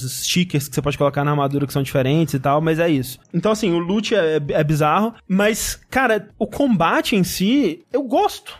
Eu acho que, tipo, é, é a coisa que eu mais gosto. E por isso que eu, eu fico pensando assim: o cerne do jogo, que é voar e o combate, eu acho que tem salvação, sabe? Tem como transformar isso num jogo melhor. Você não acha o combate dele meio bagunçado e difícil de ver demais? É porque é muita gente, sabe? Eu, eu acho que ele, ele tem um problema de feedback, assim. Feedback tanto de do que tá acontecendo, quanto de dano que você tá recebendo e até do sistema de combo deles, né? Que eles têm um sistema que é bem interessante, que é, é, é esse sistema de combo que funciona funciona assim: tem algumas habilidades e armas que elas deixam o inimigo preparado, e aí tem algumas habilidades e armas que vão lá detonar o combo, né? Então é, por exemplo, tem a habilidade que congela o inimigo, essa habilidade prepara ele. Aí tem uma outra habilidade que se você usar no inimigo que tá congelado, aí dá um combo, né? E aí dá um bastante dano, dá um efeitinho sonoro maneiro, assim, você se sente bem quando isso acontece. Mas não é explicado, o jogo nunca te explica isso, né? Você meio que vai experimentando ali, entendendo o, o como que cada habilidade interage com a outra. Depois eu fui ver num vídeo que ele te mostra isso na UI, que do lado de cada habilidade tem um círculozinho ou uma estrelinha. O círculozinho significa que é uma habilidade que prepara e a estrelinha é uma habilidade que detona. Só que em momento algum está explicado. Nunca te explica. Talvez no, no Cortex dele, que ele, se você eh, investigar muito a fundo, tem algum, algum artigo lá que explique isso. É, o pessoal tá falando que é igual no Mass Effect Andromeda, é bem parecido mesmo. Porra, eu tava pensando aqui, meus botões, vocês não acham que esse jogo ia ser muito melhor se ele fosse single player? Eu acho, eu acho que sim, eu acho que... Se ele fosse focado. Se, se ele fosse single player, ele poderia ser um jogo com mais foco. Não, se, se ele fosse um jogo single player, ele não teria essa estrutura bizarra que eu falei, ele não teria esse problema do loot que eu falei, que são as piores coisas do jogo. E eu acho que eles poderiam ter focado mais no combate, sabe? E é. ele não ficaria bagunçado durante o combate. O, o lance do combate para mim é que assim, ele não é tão bom de atirar quanto Destiny, de forma alguma, mas ele tem coisas que, que suprem isso para mim, sabe? Pelo menos com a classe que eu joguei, à medida que eu ia evoluindo ela, eu acabava que eu quase não usava arma, eu usava mais melee as minhas habilidades, assim, junto com os, as outras pessoas, né? Então, era muito legal jogar com o Storm, que tava sempre congelando inimigos, eu ia lá e dando combos e tal, e usando as minhas habilidades também para gerar combos para as outras pessoas, isso é muito legal. Com o Interceptor, pelo menos, eu senti que o combate ele ocorre meio que em, em três dimensões, né? Como você pode voar, você acaba usando isso para acertar pontos fracos de inimigos. Tem um inimigo, cara, no jogo que ele foi pensado com isso em mente, que é o inimigo que ele tem um escudo, e se você voar por cima dele, você consegue acertar o ponto fraco dele por cima, sabe? E você sente que você tá usando a mecânica do jogo integrado dentro do combate, mas é tipo um inimigo, sabe? Os, os outros inimigos, eles são soldados genéricos que vão para cima de você. Eu não acho que existe um design de combate no jogo, sabe? O design de combate dele é hordas. o design de missões dele não existe. As missões são fique num lugar enquanto uma barra enche e você defende hordas, ou siga esse radar, encontre pontos de interesse no mapa e, e às vezes leve esse ponto de interesse para um lugar X, ou resista a mais hordas, sabe? Todas as missões, assim, do início ao fim do jogo é isso. De vez em quando tem um puzzle que você precisa resolver, que é você tem que observar uma plaquinha no cenário e girar uma parada para ficar com o mesmo símbolo da plaquinha e abre uma porta, e é o único puzzle que tem no jogo inteiro. E é uma merda. É tipo puzzle do Skyrim? É tipo o puzzle do Skyrim. E é uma merda porque você tá, olha, puzzle. Aí, quando você tá jogando com três desconhecidos, na maioria dos casos, né? Os caras estão clicando Não. em tudo e resolveu sem Eu nem acho pensar. ótimo, porque o puzzle é um saco. Eu fico sentado. Não, eu fico literalmente batendo palma, assim. Eu tenho um emote de bater palma. Eu, Eu fico ado- parado batendo palma pra todo mundo que tá resolvendo o puzzle pra mim. Eu adoro quando a melhor coisa do jogo é não jogar ele, não é Exato. verdade? Não, eu acho incrível.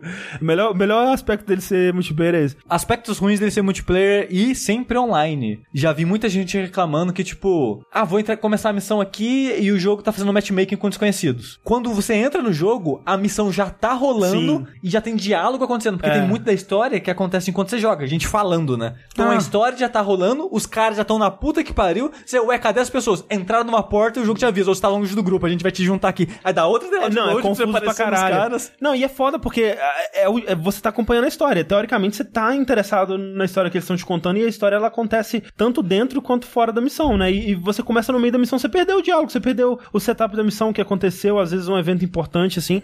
E tem coisa.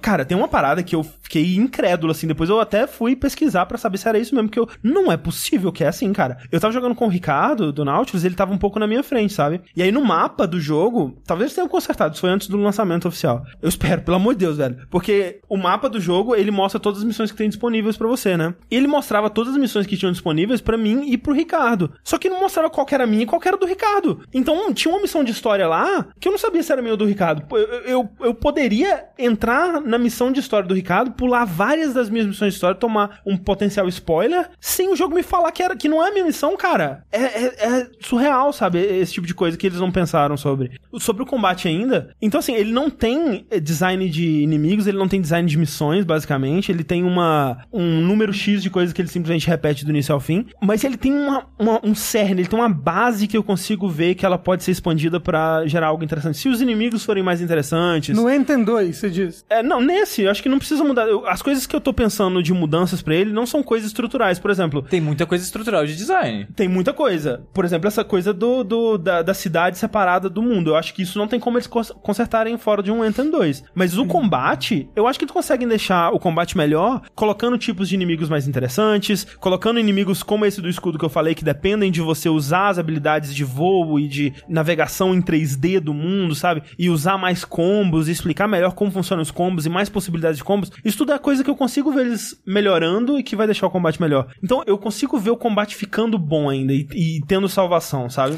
Mas você acha que a BioWare vai ter salvação? Você acha que a EA vai deixar essa passar? Porque provavelmente foi a EA que foi, foi cutucando, sabe aquele negócio do, do, Sim, do, do do- moço cutucando o burro? Sim, sim. Cadê o Anthem? Aí a BioWare, não sei, porra! É isso, eu Não, acho é- que foi muito disso. É foda, porque eles estavam com a expectativa de que o jogo ele não ia ser bem recebido no, nos reviews, sabe? Logo de cara. É foda, você tá com a expectativa de que o jogo tá uma bosta? Vamos melhorar é, no jogo, trabalhar mais. Não, não é assim que funciona. não é assim- infelizmente. infelizmente não é tão simples. Tipo, A Nintendo faria. o jogo, ele tá, obviamente, em Early Access. É, exato. Só que a EA não pode falar isso, Não porque pode. ela é grande demais pra falar isso. É grande demais pra dizer que, tipo, ou ou a gente vai te usar de, de, de testers aqui, sabe? É. Eles não podem dizer isso. E as pessoas também não vão querer pagar 60 dólares pra ser tester no jogo exato, dos caras. Exato. O mais engraçado disso é que as pessoas que pagaram o mais caro, a versão, sei lá, de 80 dólares, sei lá, que é a versão especial, legendário, sei lá, que tiveram acesso antes, essas pessoas foram que mais se fuderam, que tiveram acesso à versão mais bosta do jogo. Como a gente sempre fala, pre-order só se fode. Nunca faça pre-order. E outra parada é que Early Access muitas vezes é meio que um Kickstarter, né? Tipo, uhum. olha, a gente tá desenvolvendo o jogo, o Early Access vai ajudar a gente a terminar. E cara, a EA, que é uma das maiores empresas de jogos, falar isso é uma parada que não pega bem para nenhum dos lados. Não pega bem pros investidores, não pega bem pro público e coisas do tipo.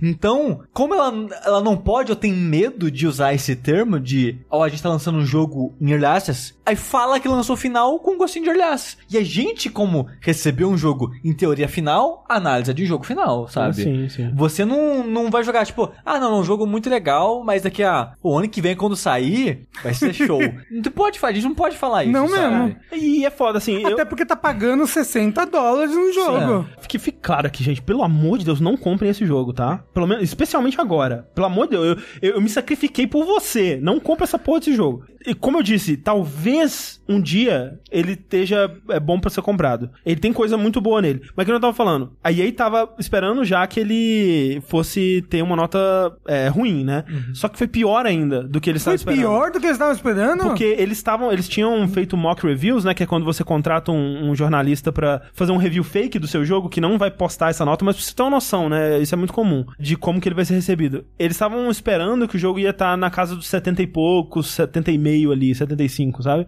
Ele tá 62, né? É, tava pelo menos, agora não sei quanto tá. É, que até, até rolou a parada do chocolate lá e tal. Pra quem não sabe, a EA ela enviou chocolate pra algumas pessoas. Coincidentemente, o chocolate tinha aquele anúncio de 62% cacau. E era a nota era no... Nada, no, no, no a pessoa, nossa, a EA, né, tá sendo engraçadinha, tá... Olha que bom a EA. Só que não, gente, foi tudo sem querer mesmo. Exato. Então, assim, tá, tá pior do que eles estavam esperando. Eu acho que a recepção da mídia, cara, eu, eu, assim, eu acompanho o Giant Bomb, eu faz muito tempo que eu não vejo o Jeff tão puto com o é. jogo. É, o foda é que o Jeff tava num ponto que chegou a ser meio birrento. É, mas eu, eu consigo ver de onde, foi a, de onde veio a frustração dele. É que ele tava puto. Eu não conheço ele, mas, né? É, mas, mas ele tava. Ele tava num ponto que, tipo, até eu, que concordava com alguns pontos dele, eu tava, tipo, calma, vamos com calma. É, porque eu consigo ver muita coisa boa no jogo. Por exemplo, uma das minhas coisas favoritas nele, e eu acho estranho que isso. Uh, é, aparentemente não tá sendo tão concordado assim, é a parte da BioWare, assim. É, é, de novo, é muito segmentado, ela não integra bem com o jogo, mas eu realmente gosto das histórias e dos personagens que você encontra na, na cidade, sabe?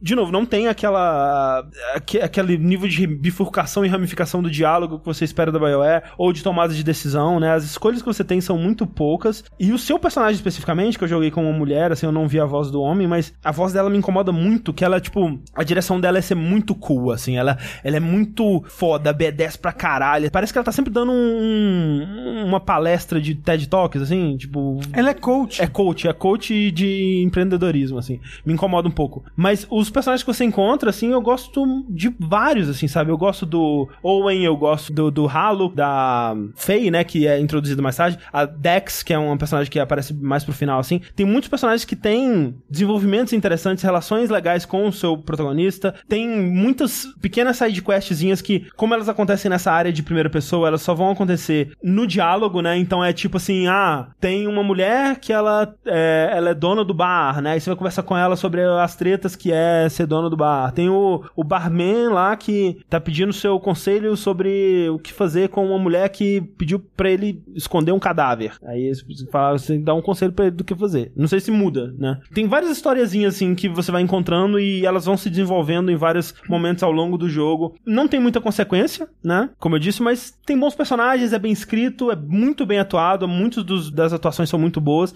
E, em questão de cutscene, de história, é muito bem feito. Eu acho que eles levaram muito as críticas da animação do, do Mass Effect Andromeda. Então, quando, especialmente quando são cutscenes de, de, de história mesmo, é tudo muito bem animado. A, as animações fora de cutscene, né? Que é aquele, aquele, aquela parada sistêmica, né? Que é a animação é gerada meio que proceduralmente ali. É muito bem feito, é um dos mais bem feitos que eu já vi até hoje, então eles melhoraram muito desde o Mass Effect Andromeda, né? Então essa parte toda eu achei muito bem feita. Podia estar tá mais é, integrado. integrado no jogo, realmente não tá, né? Mas eu gosto, eu gostei de acompanhar esses personagens, tem muitos personagens ali que eu realmente achei bem legal o desenvolvimento. Do pouco que eu joguei, eu acho que foi a parte que eu mais gostei mesmo, porque eu acho Destiny um jogo mil vezes mais gostoso de jogar é, então... e de progredir nele mesmo. Sim. Tipo, de o jogo me soltava à toa num lugar e eu ficava andando à toa porque tinha os baús secretos, tinha sempre o evento acontecendo. Tipo, era gostoso, sei lá, ficar à toa no, no Destiny. Mas a história, velho, cagava muito forte, assim, pra tudo que é, acontecia é, então... em relação à história. Mas é foda, velho, porque quando você vê um jogo que faz o que Anthem faz, você começa a entender por que que, por exemplo, no Destiny 1, eles colocaram a história inteira num aplicativo. É, é aquela coisa assim, eles, eles, eles ficam pensando, ok, a gente quer ter a parte BioWare, mas a gente quer ter essa parte Destiny.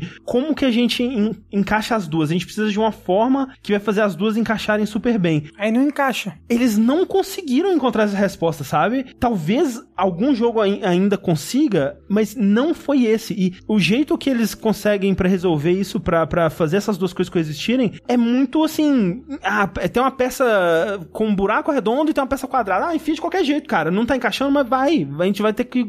Gruda com fita crepe, tá? Tá tudo certo. Então, por exemplo, ele tem muita coisa que acontece durante a missão, muito diálogo expositivo mesmo. Não é só tipo, ah, vá pro lugar X e faça tal, que é geralmente os diálogos que você tem com o seu Ghost, né, no, no Destiny. Sim. Não, é diálogo que, porra, os caras estão conversando mesmo, sabe, durante a missão. O que para mim é um lado ruim que eu nunca consigo prestar atenção. Nunca, porque, tipo, primeiro você tá no meio da ação, né, e, ok, eu acho que facilita se você for fluente em inglês, mas segundo, velho, geralmente você tá jogando, o ideal, você tá jogando com pessoas e vocês estão conversando, sabe? E o que, que ele quer que você faça? Que se você, é, ok, peraí, os caras estão falando, todo mundo em silêncio, opa, e não é natural, sabe? Não, não, funciona bem, velho, então... Por isso que esse ia ser um excelente jogo single player. Assim, seria Jogo legal. mundo aberto, assim, só essa parte da missão, não tem cidade. É, não, se, se ele fosse single player, não precisaria ter cidade. É, né, dava pra entregar muito melhor as coisas. Por fim, o que você perguntou, se a BioWare vai acabar ou não, no fundo eu acho que vai, mas no fundo, assim, eu, eu sinto que tem jeito, sabe? Eu, eu realmente acho que o, o, jogo ele tem solução. Não é um caso perdido. Eu vi muita gente falando que, que ele é um caso perdido, eu não acho que seja. É, eu acho que ele tem muita coisa boa, mas no fundo,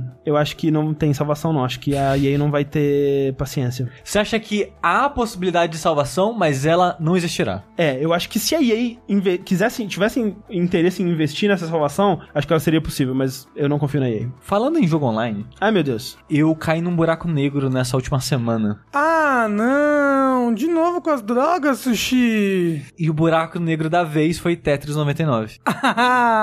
que na verdade, o meu tempo dentro do buraco foi não tão grande assim, mas ele teve repercussões. A, as ondas do efeito dele afetam a minha vida até hoje.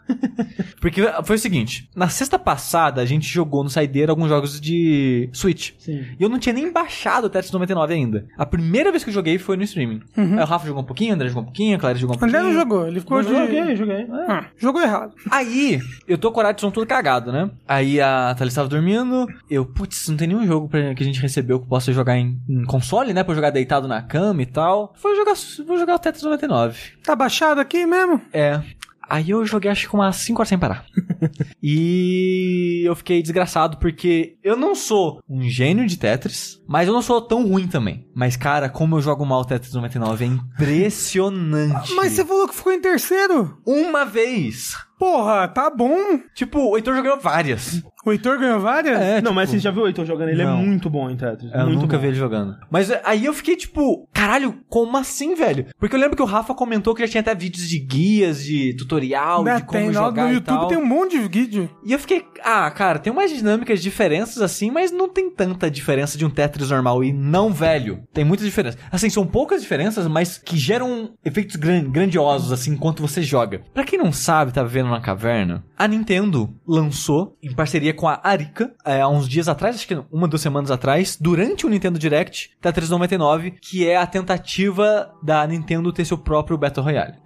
Na verdade, é a Nintendo agradando um pouquinho quem paga o serviço online dela. Sim, mas fazendo um Battle Royale Sim. aos moldes dela, né? Um é. Battle Royale da Nintendo, é. Isso. Curiosamente, a Arica foi quem fez talvez o Tetris mais elogiado e considerado o melhor Tetris de todos os tempos até hoje, e eu não tinha ligado que era ela. Tetris Grandmaster, o Ah, é 1, da 2 e o Ica? 3 são da Arika. Que loucura.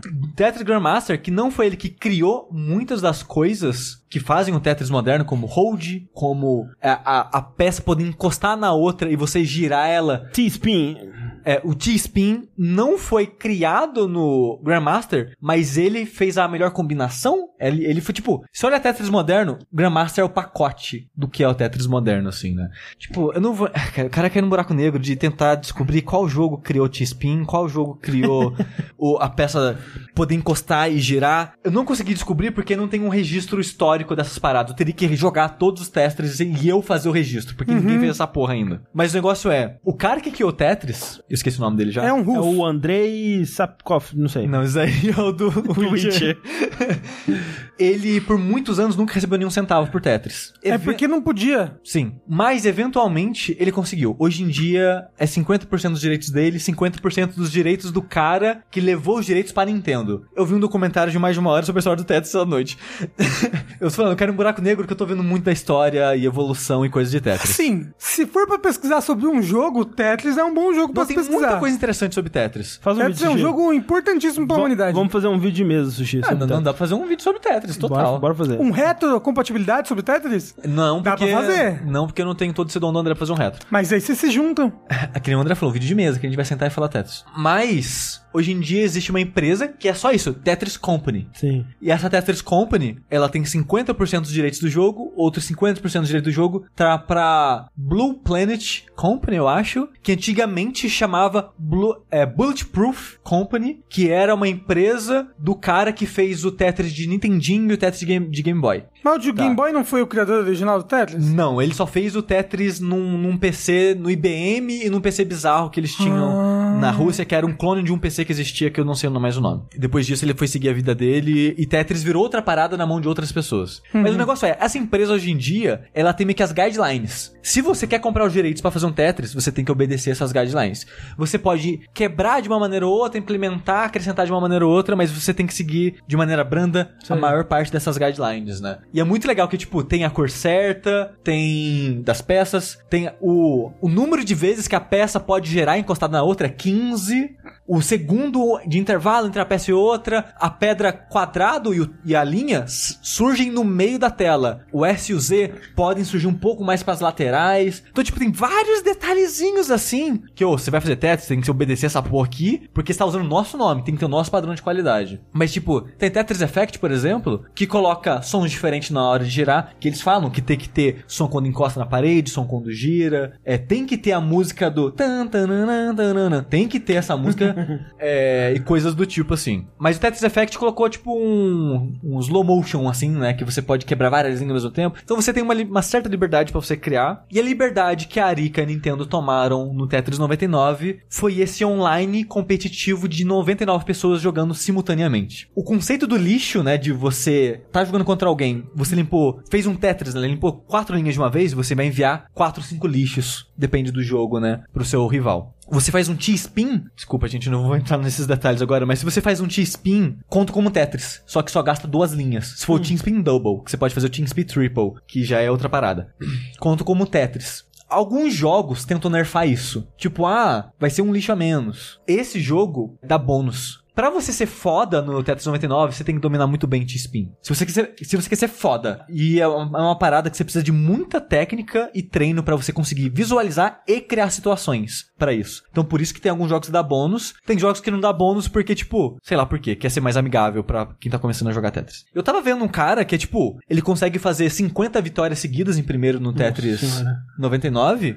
E ele é isso, cara. Ele domina muito bem T-Spin. Toda oportunidade ele faz T-Spin, porque ele vai ficar cuspindo lixo na galera o tempo todo. Mas aí que tá. Tem duas paradas bem interessantes que o Tetris 99 faz. Uma é você ganhar umas badges, é tipo umas medalhas, por recompensa por derrotar se a pessoa que enviou o lixo que Sim. enfim derrotou alguém. Aham. Se você conseguir matar alguém, você vai ganhar um pedaço de uma medalha. Não, ela não tá completa, né? Que no final você consegue acumular quatro medalhas diferentes. Cada medalha completa, o seu lixo tem 25% mais poder. Então, por Nossa! exemplo, se você fosse fazer quatro, agora você faz cinco. Porque você faz 25% a mais. Cada medalha é 25% a mais. Se você, você tem 4, que é a máxima, é o dobro de lixo. Uhum. Então, tem muita gente que tenta caçar outros jogadores pra finalizar eles pra poder acumular isso. Ou tentam caçar quem tem medalha, porque se você matar ela, você ganha pra você as medalhas. Nossa. E como você faz isso? O jogo ele tem cinco maneiras de você mirar no tabuleiro dos inimigos. Uma dessas maneiras é a manual. Você pode ir com o analógico lá, escolher o tabuleiro que você quer e focar naquela pessoa. Ou você pode ir nos atalhos. O jogo tem quatro atalhos, que é o KO, que você vai mirar em quem tá morrendo. O jogo vai automaticamente mirar em alguém que a tela tá piscando vermelho, tá prestes a morrer. É o Attackers, que você mira em todo mundo que tá te atacando.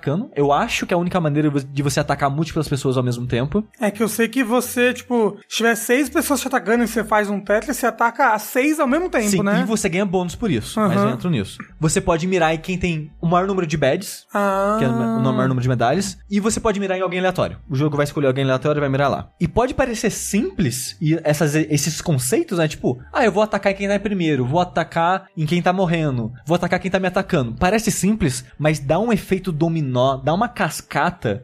Tem que se usar com estratégia. se você escolher o tipo de ataque errado na hora errada, você pode morrer instantaneamente. Porque é o seguinte: ah, eu quero me aproveitar de quem tá morrendo. Tem 99 personagens jogando. Ou seja, tem muitas pessoas pensando a mesma coisa que você, tem muitas pessoas atacando a mesma pessoa que você. Essa pessoa. Tá... O conceito de quase morrendo pra esse jogo é: tem alguma peça, algumas peças, perto da do topo. Tem tipo uns 3, 2 espaços do topo. A- começa a piscar vermelho a, o grid da pessoa, do jogador. Isso é KO pro jogo. Isso tá pré- próximo de morrer. Às vezes a pessoa empilhou de propósito Hum. e tá preparado pra limpar tudo aquilo com as próximas peças. Hum. Vou mirar em quem tá morrendo. O jogo coloca seis pessoas mirando naquela pessoa. A pessoa muda pra attackers, porque ela sabe que ela tá piscando vermelho. E quando o jogo te avisa quem tá, te, quem tá mirando em você, Porra, né? boa estratégia. Então você vai mirar em todos os attackers ao mesmo tempo e você ganha bônus de linhas em múltiplos atacantes. Quando faz de conta, tem seis pessoas te atacando. Você limpou uma linha, você joga quatro em lixo Caraca. na pessoa. Tipo, nesse nível. Nossa. Então, tipo, tem muita hora eu, hahaha, vou mirar no KO. Frrr, 20 lixo em mim morrer na hora.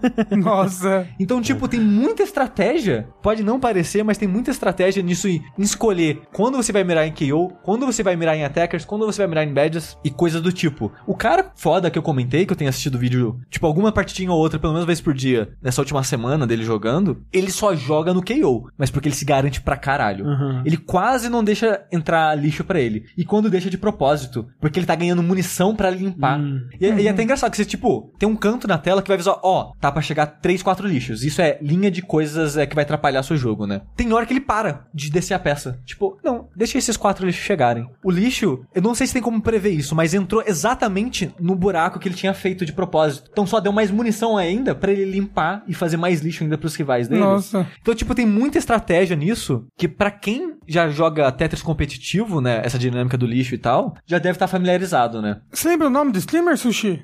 Eu coloco no post. Vai Aham. ter o link do cara que eu comentei, eu não lembro o nome dele de cabeça. Mas aí, eu jogando Tetris, eu sou muito ruim porque eu tento, hahaha, vou enfrentar as pessoas que estão morrendo. Cara, eu morro na hora. É impressionante. É uma quantidade absurda de lixo que eu não consigo nem reagir. Então, tipo, eu quero ficar melhor em Tetris, mas Tetris 99 não é aonde você vai pra treinar Tetris. É pra onde você vai pra lutar. Exato. Tetris 99, você aí que quer aprender Tetris por algum motivo, não joga Tetris 99. Ele não é um lugar pra você aprender. É um lugar que você vai pra colocar em prática tudo que você sabe sobre Tetris. Por isso que eu acho que tem muita gente gostando de Tetris, quem já sabe, assim, quem já sabe jogar, né? Porque é um lugar que você vai colocar à prova tudo que você sabe do jogo. Cara, eu chego um nível que eu tipo, cara, deu 3 segundos de jogo, por que, que eu tô com 15 lixos aqui, cara? Nossa. Tipo, tem hora que é nesse nível. Acabou de começar o jogo, eu tô morrendo. Chega um momento que, tipo, parece que é, é sorte, mas na verdade é técnica, sabe? Se eu fosse bom em Tetris, eu conseguiria limpar aquilo com uma certa facilidade. E muito é, tipo, eu tô mirando na pessoa errada na hora errada. Tô mirando em quem tá morrendo e muita gente tá mirando e tal. Eu já cheguei em terceiro lugar uma vez, em quarto lugar uma- umas três vezes. Foi emocionante. Em, pra caralho. Em sétimo lugar, algumas outras vezes. Tipo, eu já fiquei algumas vezes no top 10, assim. Todas, todas essas vezes, eu joguei exclusivamente mirando em random. É o equivalente a jogar na banheira. Escondido, né? Você É. não chama atenção. Exato, eu vou ficar aqui de boa na minha. O problema disso é o quê? No final, eu tô com quase nada de bad. Porque e os ma- outros estão com um bando É, de bad. Eu matei uma pessoa ou outra acidentalmente, não tenho nada de bad. Tô com 0% de bônus no ataque. E a galera tá cheia de bad. Então, chega no final, eu morro muito rápido. Isso é o aspecto meio Battle Royale dele, né? Isso. Que eu não tô criticando, eu acho muito legal que ele faz isso. Só que eu sou ruim. Eu não consigo sobreviver a esse tipo de ambiente. Mas eu tô impressionado o quão bem representa o gênero de Battle Royale É, não, as isso é mecânicas impressionante. que eles é criaram aqui, sabe? E, cara, assim, é aquela coisa que eu já falei algumas vezes, tipo, eu... É, é aquela discussão, né? Existe um jogo perfeito? Provavelmente Tetris. É um, um, dos, um dos poucos, sabe? E eu acho incrível de assistir, adoro aquelas exibições que tem no HDQ. Vi recentemente um, um vídeo que foi recomendado pra mim de um, um de um torneio de Tetris que tava rolando, que tinha um, um cara jovem contra um jogador mais antigo e o, o jovem com suas técnicas da juventude dando um, dando um show ali. Mas jogar Tetris eu não gosto, eu não gostei. Tipo, eu sou ruim e eu não me divirto. Tipo, eu não, não consigo tirar nada da, daquilo. Tipo, eu aprecio demais no campo das ideias, sabe? Mas jogar mesmo nunca foi pra mim. É, Então, o negócio é que eu sou ruim também, mas eu gosto, eu acho Ah. divertido. E é um excelente jogo o quê? Pra podcast. O, Ah, o sozinho, né? O Tetris sozinho ali de Game Boy. Não, o 99 não, não foi a vez que eu fiquei em terceiro, mas já fiquei em quarto ouvindo podcast. Ah, sabe? é? Não, eu ia ficar desesperado. Uma coisa ou outra. Eu gosto de jogar coisa que deixa a mente vazia, assim. Aí eu fico jogando e... É, teve gente recomendando, tipo, ah, treina no Classic de Nintendinho. Não, gente, eu quero jogar Tetris moderno, que tem T-Spin, que tem é, Hard Drop, tem Soft Drop. O Puyo Puyo vs Tetris não tem nada disso? Tem tudo isso, só que também tem Puyo Puyo. E eu sou muito ruim em Puyo Puyo. Mas você não pode jogar só Tetris no, no Eu Tetris? acho que ele tem um modo maratona que você pode jogar só Tetris. É, mesmo. aí é um bom lugar pra treinar, já Mas pra pra você, tre- no caso. Se for pra treinar, eu treino no Effect, porque Ah, a tá, gente tá, tá. tem Ah, e ele é mais é. bonito. Ah. Mas o Effect tem umas coisas mais loucas, né? Tipo, Ah, fazer... mas tem modos Ah, que é mais tem cedo. modos? Ele tem modos mais básicos que você pode Ah, jogar. mas é porque o Effect é o único que dá pra você fazer o, o Tetris de 15 linhas, o negócio assim. 20, você pode limpar o tabuleiro inteiro. Tem um nome, não é? Como é que é? Dodeca tetros Mudaram. minoclavos.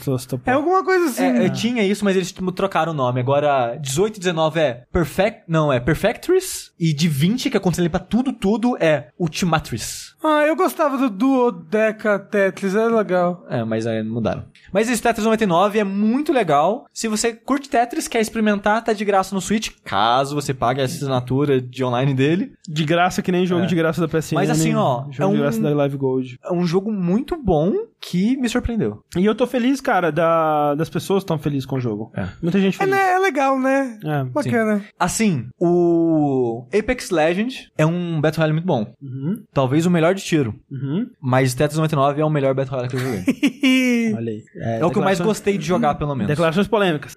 Polêmico, não é muito polêmico não, mas tudo bem. Tá de boa, tá de boa. Mas então, falando em jogos que tem cores, Tem cores, de fato.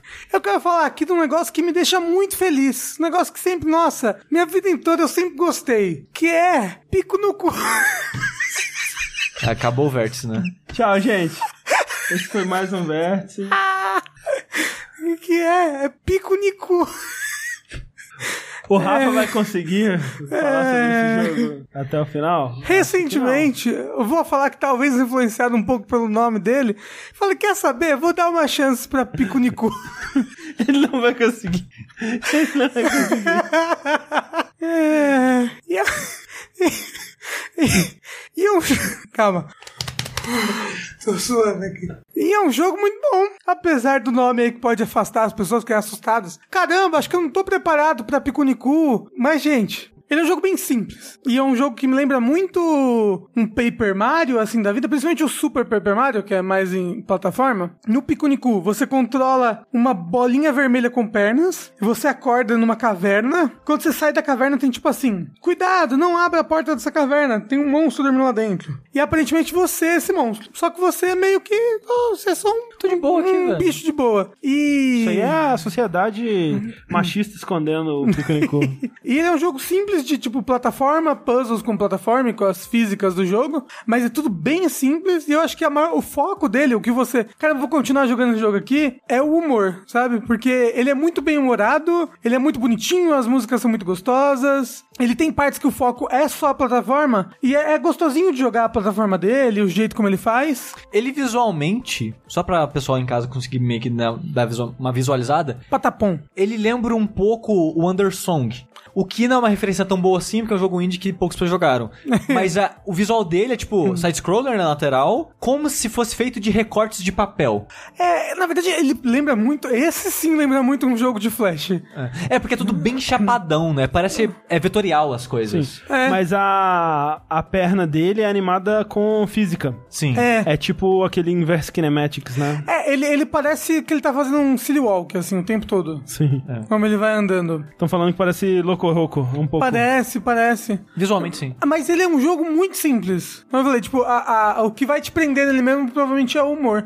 Ele tem, tipo, só umas 4 horas, ou seja, ele é rapidinho pra zerar. Você terminou? Sim. E, a- e a história? Porque eu ouvi falar que ela tem altas críticas sociais no fundo. Sim, a história, a história é muito engraçada. O jogo começa com, tipo, uma televisão e você vendo esse cara que tá anunciando isso na televisão.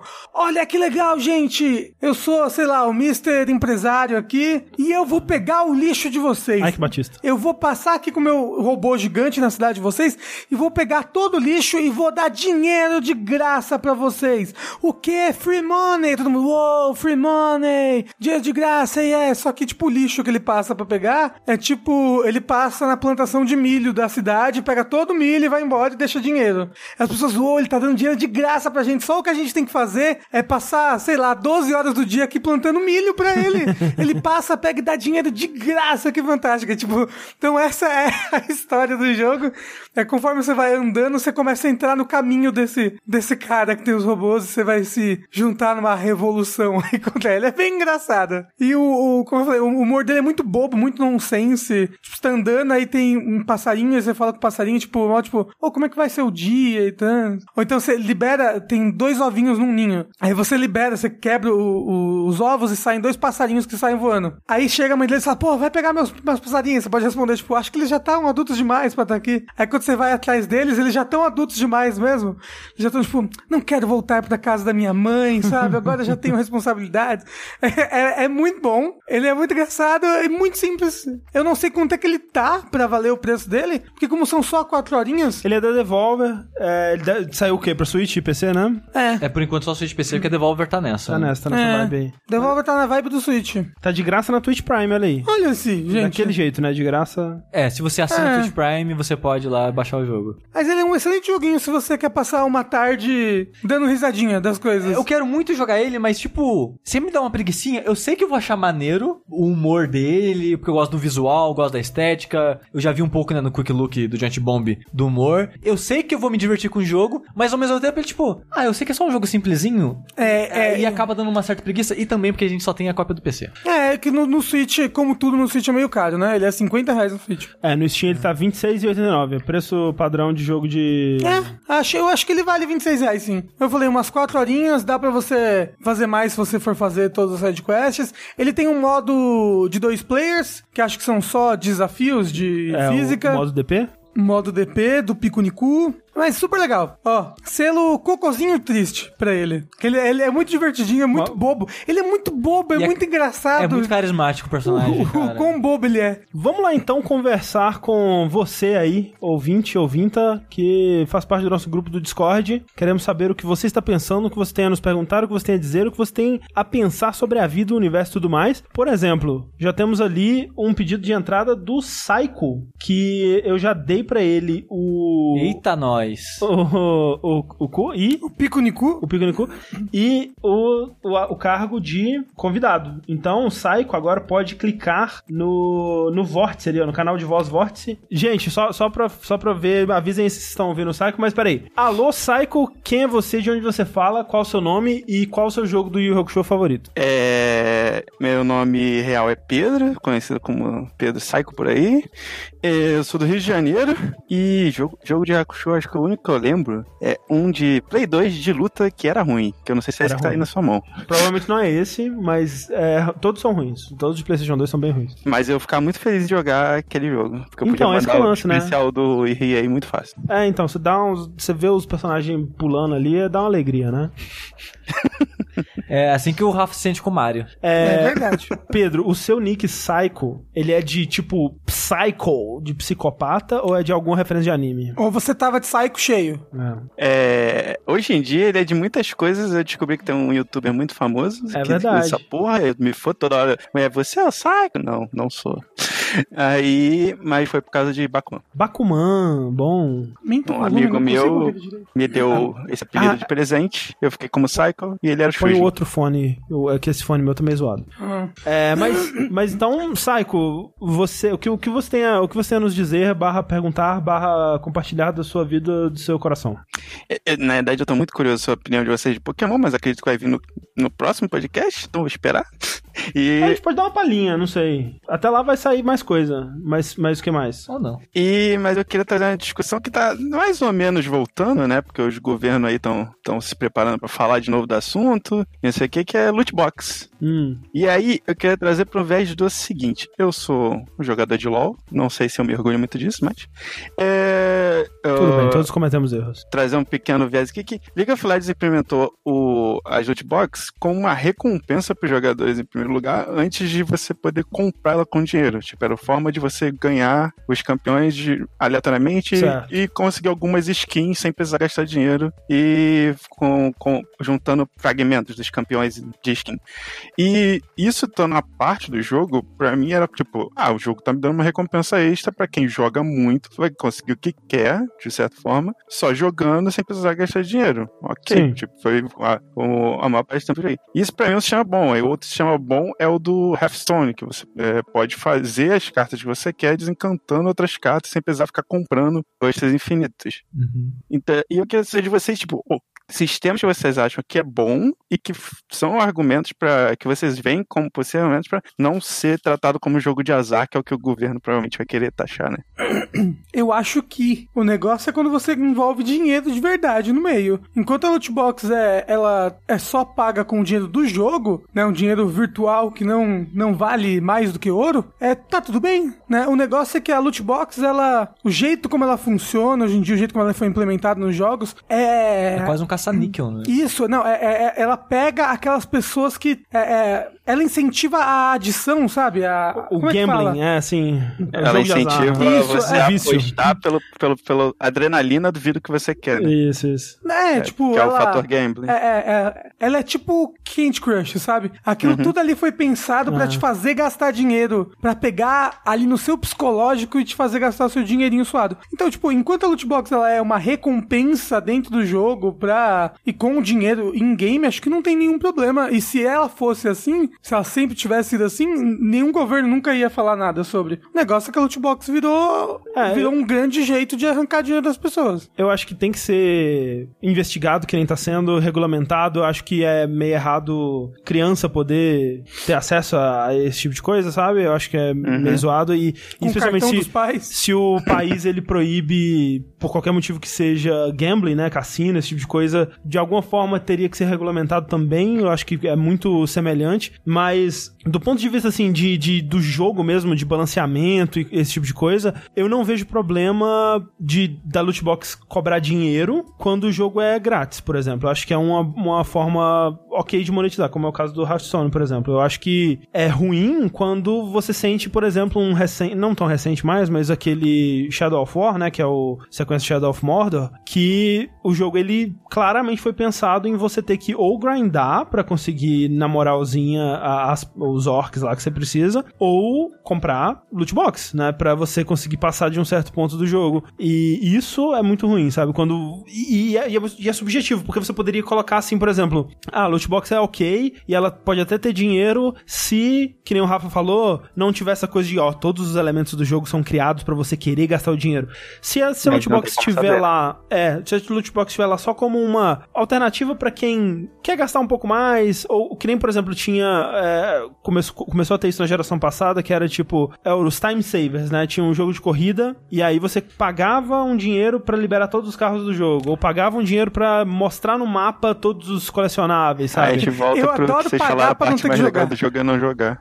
É, então, assim, mas a- às vezes a pessoa ela quer jogar com todos os carros já, ela só não tem tempo, sabe? Eu acho válido. O negócio é. que isso você tá pagando, você sabe, Sabe o que você tá exatamente É, você sabe que você vai Exato, receber, né? exato, Que é, é. é, por exemplo, é um argumento também que tem no League of Legends, você pode comprar diretamente tudo que tem no jogo sem precisar comprar uma, uma caixa aleatória. Você Sim. pode pegar, eu quero essa skin e comprar ela, que eu não sei, acho que não tem no Hearthstone, não sei se tem outros jogos, Ah, mas é o argumento de sair do game. eu acho mais honesto. É, tipo, o, o Overwatch Eu acho- ele é um jogo que não dá pra fazer isso, por exemplo. É, o Overwatch a galera reclamou muito no início, mas depois meio que se É, aquietou. é assim, né? Tudo que você ganha no Overwatch é só estético, então nada influencia no gameplay. É, mas também mas influencia a psique da Isso. pessoa. Pode deixar ela É, que o mais maior problema é frustrada porque não consegue o que quer, É. ou porque não consegue ter muitas coisas no jogo. Tipo, você sente que, pô, eu paguei tudo isso pelo jogo e eu não tenho acesso a ele todo e coisas do tipo. É, tipo, o que, o que a Lootbox faz no Overwatch é que na Lootbox vem dinheiro do jogo, dinheiro em game, que é um dinheiro que você não consegue comprar com o dinheiro real, e com esse dinheiro em game você pode comprar as skins. Ah, você pode escolher qual skin você, Você quer pode comprar? escolher qual Ah, skin você quer comprar. É uma parada então próxima do Hearthstone, né? Só É. que você não consegue destruir as coisas. Não. Mas você tem um recurso que você compra o que você Mas, quiser. assim, é, então você- tudo que você ganha repetido é vira dinheiro. Ah, então, É tipo, É, é tipo no, a mesma no- coisa. No League of Legends também dá pra fazer isso. Você desencanta fragmentos de campeão e de outros de skin também, pra juntar um pozinho pra fazer o que você quer. é, e no Overwatch você ganha uma lootbox por nível. Inclusive, nível só serve pra isso no Overwatch, né? É, Porque no Apex faz- Legends também. Só que parece que a partir de certo nível no Apex Legends é a cada dois níveis só. Ah, em vez de a cada Que um. filha da putice. Pois é. É, no E- League of Legends também implementar a mesma coisa. Você- Agora você ganha nível, ganha um fragmento lá de coisa e vai. O negócio é, eu não vejo problema em você tentar vender algo por fora no jogo. Sei que fazer o jogo hoje em dia tá cada vez mais caro, o custo de venda de jogos não sobe desde, acho que do PS2, sei lá. Tipo, então faz décadas aí que já tá a 60 dólares. E a inflação não parou, né? Exato. Então, eu entendo que muitas empresas querem outros métodos de monetização. Beleza. Sim. Só que esse é propositalmente pra pegar pessoas no impulso. E não é pra pegar todo mundo, é pra pegar um ou outro. E esse um ou outro já é o suficiente, porque é que nem jogo mobile, sabe? Tem muito jogo free to play mobile que vive, como eles chamam, pelas baleias. Que é a pessoa que vai lá e só uma vai gastar 10, 100 mil dólares. E é isso, sabe? Ah, tem 15 mil pessoas que não gastou um centavo? Foda-se, teve uma que gastou por todas elas, sabe? Eu conheço um jogo brasileiro aí, MMO, que é quase assim. Tem uma pessoa que sustenta o jogo nas costas, tanto que ele gasta dinheiro. Cara. E essas paradas de loot box é pra isso, é na esperança de uma pessoa, porque é relativamente simples de implementar a mecânica, né? Tipo, isso dentro do jogo não vai custar muito dinheiro pra empresa e tem um retorno muito grande por isso. E a parada é pegar as pessoas no impulso, e tem pessoas que têm problemas graves disso, sabe? Psicológicos, de impulsos de vício. Eu tenho um pouco de É, foda. de impulsos com, com jogos. Não nesse nível, né? Com coisas assim, tanto que eu não gosto de loot box, coisas aleatórias assim, mas eu, eu tenho uma personalidade que eu me vicio muito em Completar. loops. Ah. É, loops de coisas e completar. Uhum. Quando eu entro numa parada, que nem o Tetris 99. Eu, tipo, é só mais um, é só mais um, é só mais um. Eu tenho muito disso, sabe? E eu consigo ver pessoas que têm isso com gastos. Tipo, ah, cara, só mais uma loot box, eu tenho certeza que eu vou conseguir aquilo que eu quero. E estatisticamente, tô cada vez mais próximo. É, a, a pessoa já tem certa fraqueza e o negócio é programado pra atingir essa fraqueza, né? Sim. E, e, e o que é bizarro, tipo, eu acho justo e certo colocarem projetos de lei que façam alguma coisa com isso. o consumidor disso. Né? Exato. Mas o que eu acho bizarro é que isso existe fisicamente e tá ficando cada vez mais forte e hoje em dia mirando exatamente em crianças. Com aqueles LOL, né? É, e ninguém faz nada. Tipo, o LoL é o mais famoso, né? LoL, no caso, não é o jogo, né? É uma. É tipo um brinquedinho. É uma bola. É, Eu, tipo tava, uma bola... eu tava confuso aqui, que eu não conheço. Não, não. É tipo uma bola de sabão. Tipo aquelas bombas de. É, de, de bomb. banheira. É uma- Mas, tipo, parece sabão, você coloca na água e vai ser tipo. Dissolver. E essa LOL é tipo uma bolinha dessa, que você dissolve e vai ter tipo uma bonequinha e roupinha e acessórios da bonequinha dentro daquilo. É uma loot box. É. Física. Só que você não Mas sabe é o que tipo vem. daquelas maquininhas que você comprava Gacha. Pokémon. Tipo, tipo um gato. É tipo um gacha, só que muito ca cara, é muito caro. É tipo 60, 70 É reais uma bolinha com uma bonequinha que é do tamanho do meu dedão. É. É o novo Amiibo, versão aleatória agora. É, E, tipo, as crianças são alucinadas por isso. As crianças ricas, né? Não, tipo, não toda. Tudo que é pra só criança que nem é consegue comprar. Porque, assim, o que mais tem é youtuber que, que fica abrindo isso, sabe? Então as crianças ficam loucas. Ô, vamos abrir um desses aí. Tipo, não, mas e- você tem que ser uma youtuber criança mostrando pras outras. Não, não, não, não, não, Às não, vezes youtuber não. é Youtuber adulto, só pintar o cabelo, que vira criança. Exato. E, tipo, tá ficando. Tem muitas, muitas desses agora. A Thalissa ela adora coisas aleatórias. Ela adora. Tipo, a primeira Comic Con que a gente foi junto, ela comprou alguns e eu comprei outro de presente pra ela. Eu esqueci o nome da marca agora. É tipo uns bonequinhos de vinil, que é aleatório. Tipo, ah, tem a coleção dos unicórnios que são inspirados em doces. Aí É um unicórnio que é uma rosquinha, é um unicórnio que é não sei lá o quê. Você não sabe o que vem. Tem, tipo, 15 unicórnios na coleção. É gacha. Você não sabe, tipo um gacha, sabe? Só Mas- que caro. mas tem- Cada tem- bonequinho desse era uns 40, 50 reais. Mas tem uma questão né, né, nesse negócio do, do- do ainda ser físico, porque você sabe, ainda tem fotograma, mas tem, tem você sabe a brincadeira que você tá entrando, você sabe que você vai sair com um bonequinho. Tipo, o do Overwatch eu acho um dos mais malvados, porque tipo, você ganha cinco áudios. Não, você ganha quatro sprays, por favor. Quatro sprays, sabe? É um negócio muito etéreo que você não, não liga, Mas assim, sabe? o, o do Overwatch, ele pelo menos ele tem um negócio que quanto mais bosta você ganha, ele aumenta a sua chance de vir lendário. Então Ah, mas tem de um momento novo, que vem lendário. Mas, novo, é aí- pior, mas é- é, é a- digital, sabe? Você tá Não, ali.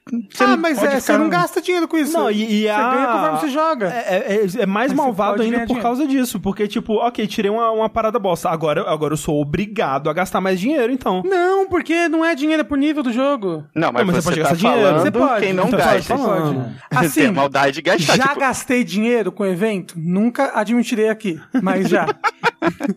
Queria muito aquela skin da Mercy, porra, gastei um Porque pra dinheirinho mim, ali. a, me- a melhor solução foi a que você deu. Tipo, seriam as loot boxes até existirem, mas elas não serem com dinheiro de verdade. Serem, por exemplo, uma recompensa à parte pro jogador e o jogador Mas poder ao mesmo- comprar o que ele quiser diretamente. Pra que jogos que precisam de monetização tiverem algo pra monetizar. É. Mas, Tipo, as baleias não vão existir. Ai. E aí, alguns jogos, tipos de jogos morrem, né? Ficar me ofendendo na live. Meu Deus, Rafa.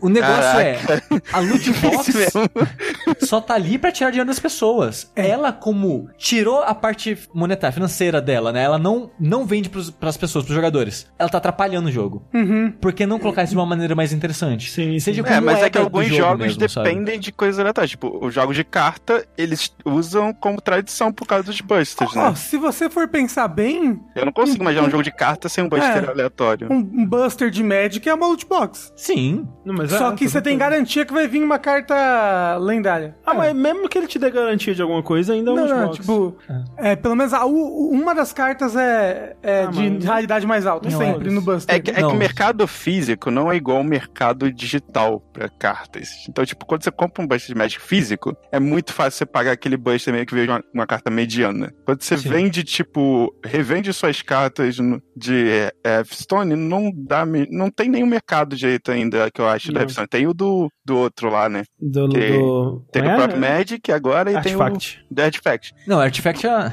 É enfim. ridículo, sabe? Você ganha centavos por uma carta relativamente boa. Ah, beleza, Saiko, valeu pela participação, pelo papo. É, É. Obrigado a vocês, obrigado pelo ótimo trabalho. Continue aí. E finalmente consegui participar, que é muito difícil. Eu sou o cara que, que paga o peito e não tem tempo pra chegar no trabalho. Valeu, velho. Falou, cara. Beijo. Obrigadão. Tchau. Tchau. Ele é o sem tempo irmão. Sem, é, sem tempo, irmão. é, beleza, vamos chamar a próxima pessoa aqui. Vamos chamar o Yoshi, que ele tá desde a última querendo participar. Pode entrar aí, Yoshi. Yoshi! Entra, entra no ovo. Mas você botou ele como Ele convidado? já tá, tá com o nome verdinho. Ah, É Yoshi ou Yoshi? Yoshi. Não, ele. Yoshi. Ele é Yoshi. Uhum. Que é de Yoshihari, Yoshikari. É. Alô, boa Alô, noite. alô, Yoshi, quem, quem é você? É, de onde você fala? E entre o Quabra e o Riei. Qual é o seu personagem favorito de Hakusho? Porra, Riei, ninguém gosta do Quabra. Quabra eu é o melhor personagem. Quabra. Quabra é o melhor personagem. Meu nome é. Yoshi, sou de Jundiaí. Eu já queria começar dizendo que eu amo vocês, porque na última vez que eu vi eu não Ah. disse. Obrigado. Assim, mesmo o Rafa tendo te banido do chat aquela vez. Mereceu. Então, é porque eu amo vocês e o Rafa um pouquinho menos. Ah, obrigado, tudo bem. Como é que bane aqui agora de novo? Acho justo. Então, Oi, Yoshi, o que, o que você tem a compartilhar conosco do seu coração hoje? primeiramente eu queria perguntar se vocês jogaram ou pretendem jogar e falar sobre Jump Force em algum momento. Não. Não. A gente recebeu? Não. Não. Então, se não recebeu, eu não vou jogar, não. Não, e a gente não recebeu por, porque não Porque a tem gente não quis interesse. pedir. É. Ah, É, porque eu nem Mas pedi assim, um jogo que a gente não vai parece jogar. um jogo tão bosta. Eu queria Exato. E muito é, jogar. é, é muito ruim, Rafa. Não, Não, se, assim, se você quiser pedir e, e prometer que vai jogar bastante Eu vou jogar. pra falar sobre. Vou jogar. Então, tudo bem. Aí Vai tudo ser bem. uma bosta. Tudo Vai, bem. mas ó, pe- pede que eu jogo. Tá bom. Porque realmente, velho, não parece bom, não. Não, não É parece. assim, não é bom? Eu joguei já umas 40 horas dele. Nossa, puta ele senhora. É, ele é muito ruim. É aquele Você review- precisou de tudo isso pra saber que o jogo é muito ruim. Steam. Negativo. Não recomendo. Aí, 500 horas jogadas. Muito ruim. Não, É porque, é porque eu queria jogar muito competitivo com o Deku e aí eu joguei muito tempo. Não recomendo. Eita, jogar competitivo com o cu é meio, É, meio difícil mesmo. E, Inclusive, ele é um personagem muito ruim. Mas, fora isso, Ele é ruim, ele é ele é ruim. horrível, horrível, muito ruim, Rafa. Não. Mas E o a- personagem que você faz, que você pode montar, você mesmo dentro do jogo? É um dos personagens mais fortes que você faz, porque é muito fácil combar com ele, tudo. Olha aí. Mas, Mas assim, dá, dá pra customizar o estilo de luta dele? você pode customizar os quatro golpes especiais que ele usa. Uhum. E aí você pode colocar golpes especiais que você pega durante. Enquanto você vai fazendo a história, você vai faz... ganhando golpes especiais dos personagens. Tem que prestar atenção na história, porque ela parece bem bosta. Assim, é uma história super genérica. O, o- Falando rap- rapidinho da história, o Freeza tá atacando uma cidade Sempre. Uma cidade X. e. Acho que é Nova York, sei lá. Pior que é uma cidade É. do mundo real, né? Aí ele joga um raio de energia, o Goku desvia e atinge um cidadão comum da cidade. E aí você morre, aí aparece um Trunks com um robô, e ele fala, putz, morreu. O único jeito é colocando, enfiando esse cubo aqui em você e te reconstruindo. Aí é a desculpa pra você montar seu personagem. E aí esse Que cubo ótimo. te dá superpoderes. Eu posso fazer um personagem que ele vira Super Saiyajin, solta Leigan e é, mata as pessoas usando Death Note? Que vira Super Saiyajin não, e o Death Note também não, mas ele pode soltar ligar. Aí, ó. Aí já vendeu o Não, jogo. mas, que, mas eu posso fazer um personagem com um cabelo de Saiyajin loiro. Você pode. Pode. Isso Então pode. pronto, e ele solta o Legan. É, a minha personagem é uma gótica com a roupa do Luffy, que é pra bater no pai do, Doru- do Boruto com estilo. Uma observação que o Jeff Giant Bomb fez e que eu achei muito é, válida é que nesse jogo eles representam. Eles, eles ele tem um visual realístico, só que é muito ruim. É, e eles representam a jaqueta do Trunks como uma jaqueta de couro. E eu fiquei muito triste também quando eu vi que era. Mas todo mundo sabe que é jeans. É, no Não, meu não, não, coração uma é jaqueta. disso. Então, então não. Ele representa a jaqueta do Trunks como uma jaqueta jeans, é isso que eu quis dizer. Mas Ué, é. mas é, ele não é um Ué. Super Saiyajin? Exatamente. Que- o que mais você tem pra compartilhar conosco, Yoshi? A outra pergunta que eu queria fazer é: vocês têm alguma noção do o que vocês procuram num jogo especificamente? Por exemplo, Isso é na vida. se vocês procuram um jogo. Eh, no meu caso, eu procuro jogos que despertem alguma emoção, algum sentimento, mesmo que momentâneo durante aquele jogo, por exemplo. Vocês acham que Porque isso. você tá morto por dentro. Jump Force, eu quero a sentir única raiva. maneira de eu me sentir vivo é sofrendo jogando Jump Force. É meio que isso, assim, mas é, é meio genérico, porque, assim, alguma emoção, né, pode vir de qualquer lugar. Pode, tipo, uma- uma- um bom loop de mecânica vai te resultar numa emoção, uma história emocionante vai te resultar numa emoção, até um jogo bosta vai te resultar numa emoção. É, tipo, o que eu procuro num jogo? Ser entretido. Me entretenha. É, ser entretido e que, pra mim... Que pode ser um milhão de coisas. que pra mim nem necessariamente significa ser divertido, né? É, o não, jogo exatamente. pode ser um jogo é, tenso, angustiante. Mas eu ele tá é divertido de alguma maneira. É, não, não divertido, mas, entre... mas te entretém, entendeu? Porque mas- divertido é tipo, ah, que legal. Às vezes não, às vezes eu já joguei jogos que eram só angustiantes, que eu tava, caralho, tô, tô me sentindo mal aqui. Kingdom Hearts? Kingdom Hearts. Kingdom Hearts é, é um bom exemplo aí. Mas de alguma forma ele me entretém. Então. é, Mas assim, eu, eu diria que talvez o que eu mais busco é, e o que eu mais quero ver nos jogos, assim, são coisas que eu nunca vi, tipo, eu quero ser impressionado, eu quero, eu quero ver algo que eu nunca vi. Eu acho que um dos motivos que eu gosto tanto de Red Dead 2 é isso, ele tem tanta coisa que eu nunca vi sendo feita antes, sabe? Tipo, daquele jeito. Ele, ele parece um jogo tão à frente do que tá sendo feito no, no âmbito de AAA que ele me conquista por aí. Então, é por isso que o, o Sushi fala que eu, eu aprecio muito ambição, né? Que eu sou muito um cara de, de, de coisas ambiciosas e tal, e eu gosto de ver. Porque é muito isso, tipo, eu, eu quero ver alguém tentando alguma coisa nova. Não, não necessariamente a coisa precisa funcionar para mim, sabe? Ou funcionar super bem, ou ser, né, muito bem executada. Se tiver uma ideia nova, uma coisa que eu nunca vi antes, assim, eu valorizo muito isso. Eu não. Eu acho que eu gosto de mecânica. Eu gosto de pular, tirar. Você procura tipo, diversão. tipo, o Dragon Market for Death não tem absolutamente nada de novo. Amei. Me diverti pulando e atirando e fazendo missão, eu gosto de jogar. Por exemplo, você jogou To The Moon? Tchu, tchu, tchu, tchu the moon. A música. Foi uma pergunta, Rafa. Ah, eu não, não joguei. Eu tô esperando lançar no Switch. E agora Caralho, o que, que foi isso, gente? É uma mu- Não, ele te fez uma pergunta, você cantou a música e ficou em silêncio depois. Eu não percebi que era pra mim a pergunta. Eu tava pensando em outra coisa. E se fosse pra outra pessoa, você ia cantar em cima da resposta da pessoa? Não, então, porque Não. a minha questão é que eu não consigo, por exemplo, tudo é um jogo muito simples que mecanicamente ele não tem diversão nenhuma, mas é um jogo que eu amo de montão. E a única coisa que Eu também. é tristeza. É. Ah, Eu, eu sou um meio termo entre o Rafa e o André aqui, porque eu aprecio muito jogos que tentam coisas diferentes, assim, tipo, Vanquish. Não tem nenhum jogo de tiro que Fato. faz exatamente o que ele faz até hoje, Mas ele é uma sabe? delícia. Hã? Ele não só faz diferente, como ele faz bem. Eu, eu sei, mas, tipo, uma das coisas que me chama a atenção nele é, tipo, cara, olha, olha isso que esse jogo tá fazendo, que loucura. Aí você vai jogar e, caralho, essa loucura funciona. Tem essas duas coisas, obviamente. Bullet Hell 3D. É um pouco. é. Mas, tipo, eu aprecio muito jogos que tentam coisas diferentes, mesmo que não sejam tão bons ou polidos ou divertidos assim. Mas tudo tem limite. O J.J. McField, Sim. eu não consegui terminar. É ruim Automata. demais. Não, ele é ruim. Ele Que é um, que é isso? um jogo muito ruim. Cara, É aquele puzzle plataforma que a gente falou em todos os podcasts melhores do ano. E o nome é J.J. McField? Sim. E você vai se impressionar de novo que o nome do jogo é esse? Você tá de sacanagem com a minha cara, Rafa. Cara, o Rafa é adore, velho. Da última vez que a gente falou, ele falou, mas o jogo, o nome do jogo é esse mesmo. E agora ele tava com essa mesma cara. Ele tava pra falar isso, não é possível. Eu você tá bem. sei. É isso que o Rafa é contra drogas. imagina, imagina se o Rafa fumasse, É gente. verdade. É porque ele sabe muito bem o que, que elas proporcionam por experienciar. Mas, tipo, ele é muito ruim. Então, chega um ponto que eu não cheguei na parte boa do jogo porque eu não consegui jogar o suficiente pra chegar lá. Ele Mas- que disse que o final é muito bom, né? Sim, É, não, a mas é tipo, muito boa. por exemplo, é Enslaved. Sim. Não é um jogo muito bom, mas ele faz coisas diferentes pra época, Ele é sabe? bem doido, né? Ah, o do macaco. É, ele É. tentava misturar vários elementos que a gente não costumava ver naquela época. A narrativa dele era muito louca, porque você encontrava as paradas de FMV. É, muito doido. Aí você, pera, o cara do FMV é o cara que dubla o, o que é o macaco, entre aspas. O que que tá acontecendo? Que porra é essa? Então, tipo, essa loucura dele, ele tentar fazer essa história bizarra, eu achava muito legal nele. Não, eu é, essa- esse aspecto pra mim é o favorito dele. Porque realmente de jogar ele não é muito bom, não. Exato. Mas ao mesmo Nier tempo, Automata. mas ao mesmo tempo, os jogos que eu vou falar que eu acho foda mesmo, são jogos que me satisfazem mecanicamente. Obviamente, me- história é importante, tem jogos que eu gosto exclusivamente pela história, tipo The Last of Us, eu não gosto de jogar, mas eu amo a história dele, os personagens e tal. O Nier, você diria que é o quê? É história total. Mas é porque ele não te satisfaz mecanicamente, Não, diria. o Nier é, é ok. É, então. É o- A mecânica te leva, né? A, a mecânica dele,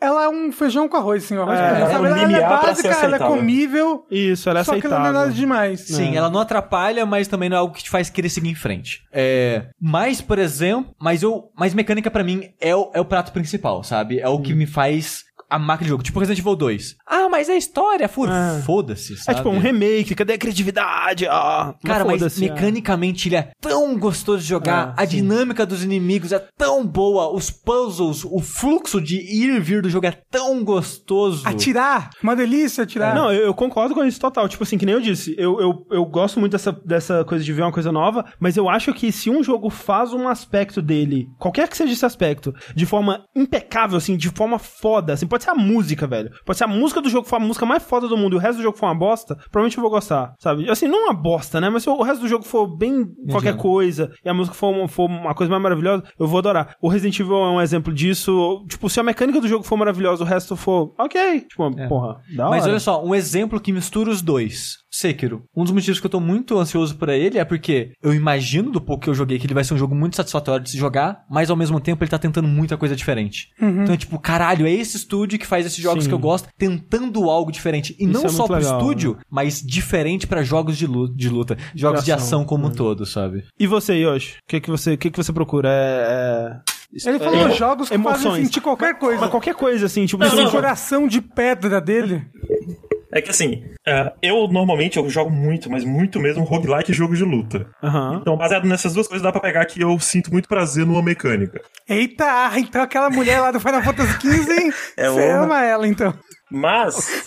É, eu acho que eu também sou mais pro meio termo que nem o sushi. Que se eu sei que um jogo tem. Dizem, por exemplo, um jogo que dizem que o jogo inteiro é mais ou menos, mas dizem que o final você vai chorar pra caralho, assim, que é a coisa mais triste de todas. Nier da Toma. Eu vou ficar muito curioso pra saber o que é esse final. Eu vou aguentar o jogo inteiro pra chegar nessa É, parte. um, eu vou, jogo que faz isso aí é o Rhyme. é, eu, eu o jogo quero inteiro essa é uma bosta, É experiência. Verdade, é legal. o final é legal. É. Pior que mecanicamente é uma bosta, né? Nossa, que jogo chato ruim, de jogar. Jogo bem ruim, viu? Mas o final é legal pra Final caralho. bem legal. Eu, é, pô, é, é o que eu falei quando eu falei dele, tipo, ah, talvez valha a pena jogar. Tipo por do Majora's. Mask, então? Não, porque o Majora's Mask é todo legal. Ok, isso aí. Então, eu tô me forçando a jogar o Nier agora por causa disso. Dragon's Dogma. Dragon's Dogma entra na parada de diferente. E mecânica, a mecânica dele é gostoso. Não, não, é que o chat tava falando que Dragon's Dogma só o, o final dele é bom. Ah, não, eu gostei Mas, dele mas o todo. Dragon's Dogma, ele é um jogo que ele se comporta diferente. Eu preciso jogar Dragon's Dogma. Tipo, você Precisa mesmo. Ó, É, eu e tenho tem na conta do conta, você sushi, pode porque... É, eu gosto bastante. Muito obrigado pelo Dogma, presente de aniversário. Gostosinho. Mas olha só, ele é um jogo que você pensa... PS3, né? 4. Tem PS4? PS4? Eu tenho. Sim, foi o que eu dei de aniversário pro sushi. Achei que, foi é porque eu não sabia PS4. que ele tinha pro PS4. Tem. Ok. Mas ó, E vai lançar pro Switch. é que ele é, ó, fala, é um RPG de mundo aberto. Você já tem uma expectativa, você já tem algo que você espera, né? É Um tipo de experiência, né? Só que não tem história nenhuma. E, não, a história dele é Durante muito o jogo. legal. É só no último segundo do jogo. Não, tem um espírito que aparece no meio, que tem uma repercussão. Foda-se. O negócio é, ele se comporta diferente de qualquer. Cara, você tem uma expectativa pra aquele jogo, ele vai se comportar diferente. E ele, essa quebra de expectativa dele foi algo que me agradou muito, porque o que ele faz de diferente me agradou muito. Essa dinâmica dos combates dos monstros grandes, dos amigos, a parada que ele faz com a história, e é muito louco, muito bom o Que jogo. 80% do conteúdo do jogo tá no final do jogo. Absurdo. Que nem Kingdom Hearts. É, valeu, Yoshi, pela participação mais uma vez. Obrigado eu por participar aqui de novo. E amo vocês, que é pra não precisar dizer no próximo. Fui. É, Tchau, tchau. é recíproco. Tchau. É, vamos chamar aqui agora o Flávio. Não, peraí. Caio Mota. Caio. Mota. O Caio Mota que mandou um cocôzinho sorridente. Deve falar com certeza de um jogo ruim pra gente. Falou de um cocôzinho sorridente. Caio Mota, pode entrar clicando ali no vórtice, no canal de voz. E. É. Tira o tênis aí na, na porta. Ah, meu tinha isso, né? Tinha. Tem ainda, imagino. Ela tira o tênis na porta? Aqui ela tirava no, no quarto dela, não entrava de calçado. Quando ela morava sozinha, ela não entrava no apartamento. É. É que na Oi, verdade o nome dela é Meryl. É, alô, Caio Mota. Quem é você, no caso, Caio Mota? É, de onde você fala? E cite dois jogos que tenha comidas bonitas. Oi, e aí, tudo bem? Meu nome Opa. é Caio, realmente. Esse é meu nome real. Não estou invadindo Discord de ninguém. Eu sou de Recife. E Olha jogos aí. que tem comida bonita. Eu lembro de Zelda, Breath of the Wild. Tem um jogo. É verdade. Tem, Tem umas comida bonita. Bem bonitinhas. Agora outro jogo não lembro, não. Acho que esse. Final Fantasy não, Final XV. Fantasy XV tem. É que eu joguei Kingdom só a Hearts 3. demo, mas tinha um omelete top lá que era, É, não, era bonita as comidas de Final Fantasy XV. era bem bonito. É, a Square é, investe muito em comida, porque o Kingdom Hearts 3 também tá de parabéns. É, Sim. É. É, É, eu não Caio, joguei Kingdom Hearts 3, mas... Um absurdo. joga um bom jogo. Caio, o que você tem para compartilhar do seu coração conosco hoje? É, eu tenho uma pergunta e outra que é tipo, é uma pergunta também, mas é mais uma lista é, de jogos que eu queria saber de vocês. Mas Hum. a primeira pergunta é se vocês têm a intenção de voltar a fazer mais conteúdo que sirva como registro histórico, digamos assim, da cena daqui do Brasil. Tipo o Construindo Mundos, que Correndo fazia, que era sobre. eram entrevistas com desenvolvedores daqui, não desenvolvedores, né? Mas pessoas daqui do Brasil relacionadas a jogos. E eu de, das revistas antigas, que eu esqueci o nome. Era uma E não impressão. tá no né? YouTube de vocês, eu procurei antes de. e não achei lá. Sim. É, a Eu- ideia do, de uma impressão é curioso porque veio, assim, é, quando o Corraine me deu essa ideia, né, quando a gente tava pensando em conteúdos pra gente fazer, eu falei, caralho, é uma ideia que eu tenho há muito tempo, só que, tipo, eu, na época eu tinha pensado em fazer como um Tumblr, na época que o Tumblr tava Sim. estourando e tal, assim. A minha ideia era, tipo, só pegar uns, uns scans de revistas e ir postando no, no, no Tumblr e tal, assim. Aham. É, e aí acabou que ficou no formato de uma impressão que eu gosto bastante. É, eu tenho vontade, sabe? Tipo, é vontade, não, não falta de voltar com uma impressão, era um conteúdo que eu realmente gostava bastante. Mas acho que a gente aqui. É, o negócio era o Caio, né? Ele era. Sim. Ele era. Ele é ligado a, a essa Sim, história das revistas e de ter escrito em revistas por muito É. tempo, sabe? Sim, E a- sim. agora, o lance do, do desenvolvimento no Brasil, eu quero muito, eu acho que é muito importante, só que o foda é que, cara, a gente precisa de alguém que, que se dê bem com pessoas, sabe? Tipo, é, é, talvez o Rafa seja o mais próximo disso. Adoro pessoas. Porque eu e o Sushi, pra gente, sabe, marcar uma entrevista com alguém, é, é- a gente vai sentir que a gente tá incomodando, Sim. que a gente, Obrigado. sabe, a gente não tem esse, esse, essa naturalidade de ir falar com alguém, sabe? Tipo, a gente tem vontade de falar mais das coisas brasileiras, até mesmo de entrevista, cobrir jogos, ter contato mesmo com as pessoas pra entender o lado deles e tal, mas a gente tem dificuldade, dificuldade em fazer essa ponte, sabe? Esse É. salto. Tipo, quando. Ai, qu- quando que foi que falaram isso pra mim? Eu não lembro, mas tem um spin, né, em São Paulo. Sim. Tipo, muita gente fala, pô, tem um spin, vai no spin, conversa Ah, eu já fui no pessoal spin. E tal, e o cara, não consigo, velho. Eu não conseguiria. Se eu fosse lá, eu ia ficar num canto de Pois braço é. cruzado, sabe? Eu não consigo chegar lá na pessoa. Mas, "Oi, é, eu sou 70 pessoas com um canto de braços cruzados é normal. E isso. tem 70 pessoas no evento, que é bem estranho. É, tipo, é... é, então, o vídeo do Big Festival foi uma coisa, mas a gente acabou que não falou com Sim. ninguém, né? É, tipo, eu, eu adoro é, cobrir a, a cena brasileira, mas é aquela coisa, as- muitas vezes não chega pra gente, porque a gente também não corre atrás, E e dá a gente cartão, não corre né? atrás, porque, né, a gente tem Fui essa no negócio da. Twitch e conversei com um monte de gente. É, mas o Rafa é isso. cartão. A gente tem que mandar o Rafa pra entrevistar uns índios aí. Então, Uns Tipo, índios. Tem o Danilo, da Joy Masher. sim. Saiu os jogos dele, eu gosto dos dois jogos dele, fiquei com vergonha de pedir a versão de Switch quando saiu. não, que, não, fiquei com, não tive coragem de mandar e-mail pro cara. Tipo, pô, manda o jogo. Manda no Twitter, Não. DM. Não consigo. Dá um É, eu- negócio. Eu passei por isso quando eu fui pra BGS, que eu, eu, eu encontrei algum. Eu acho que encontrei Sushi e Rafa. E, tipo, só que eu não conseguia falar com mais ninguém. Eu queria, tipo, entrar em contato com a galera que era indie lá, tava na, na parte indie. Só que, tipo, véi, eu tinha muita essa, essa sensação de que ninguém aqui me conhece, não vai fazer sentido nenhum isso. Só que aqui- Você me encontrou? encontrei, tirei uma foto. Você é amigo do Bob? Sim, exatamente. Ah, tá. Ah, Só tá, podia essa ser. pessoa. Só Estavam podia ser. falando ali, você é o, o cara do documentário da... É, exatamente. Olha aí. Por isso É que eu formulei Eu- essa pergunta aí. É. Porque pra mim foi uma experiência muito foda, mas que, velho, é só porque eu tô em Recife. De, tipo, Aham. eu conheço a galera, foi, foi bem de repente, eu conheci todo mundo em 2018, mas foi sorte de ter conhecido a pessoa certa, no lugar certo, na hora certa, que ele Uhum. foi me apresentando todo mundo, e aí ele Sei. me ajudou a formular a parada toda. Então, é, eu fui, assim, de cabeça na parada, mas porque eu já tinha uma direção boa. Então, eu não conhecia ninguém, eu não fazia jogo, eu não fazia porra nenhuma. E hoje eu conheço muita gente daqui de Recife. Em São Paulo é uma realidade comple- completamente diferente Sim. que eu vejo, tipo, é, Pedro Falcão fez aquele documentário com a Red Bull que é bem interessante, É muito bom. que é muito, muito bom mesmo, pena que não rolou, né, de continuar, enfim. Sim. E eu sinto muita falta desse tipo de conteúdo no Brasil, Eu, é, e eu queria conseguir ser uma das pessoas que faz isso, mas, velho, dá muito trabalho. Eu Ah, não, lancei é foda. esse primeiro episódio, eu tô fadigado ainda, faz um mês já, e, tipo, eu tô com coisa pra editar, muita coisa pra editar, e eu tô, vai, quando é que começar isso? Porque eu sei que não vai ser suficiente, eu sei que vou ter que é, achar mais gente pra, pra entrevistar, esse tipo de coisa, e dedicar mais tempo ainda nisso. E. Fala, pra quem, pra quem Ah. não, não tá sabendo do que a gente tá falando, fala um pouco do- desse documentário. Pronto, então, esse documentário, ele é uma série documentário, ele- a ideia é que ele seja dividido em episódios, e ele é sobre a cena de desenvolvimento de jogos de Recife. E ele é o meu, foi o meu TCC, eu me formei agora no final do ano. E aí, o TCC foi um projeto de um design de uma série para a internet. Então, não necessariamente eu precisava fazer o documentário, mas, velho, eu tava com muita vontade de fazer, aí foi só uma desculpa pra realmente fazer. E aí eu lancei o primeiro episódio dele, que não era pra ser o primeiro episódio, mas foi o que eu tinha mais conteúdo e eu tava com mais vontade de editar, que é sobre a representatividade feminina nos jogos. é, nos jogos não, no- na No cena daqui de Recife, né? no desenvolvimento. É, você se E na formou no quê? comunidade. Eu me formei em design. Ah, legal. É. E o nome do documentário é Barreiras Invisíveis.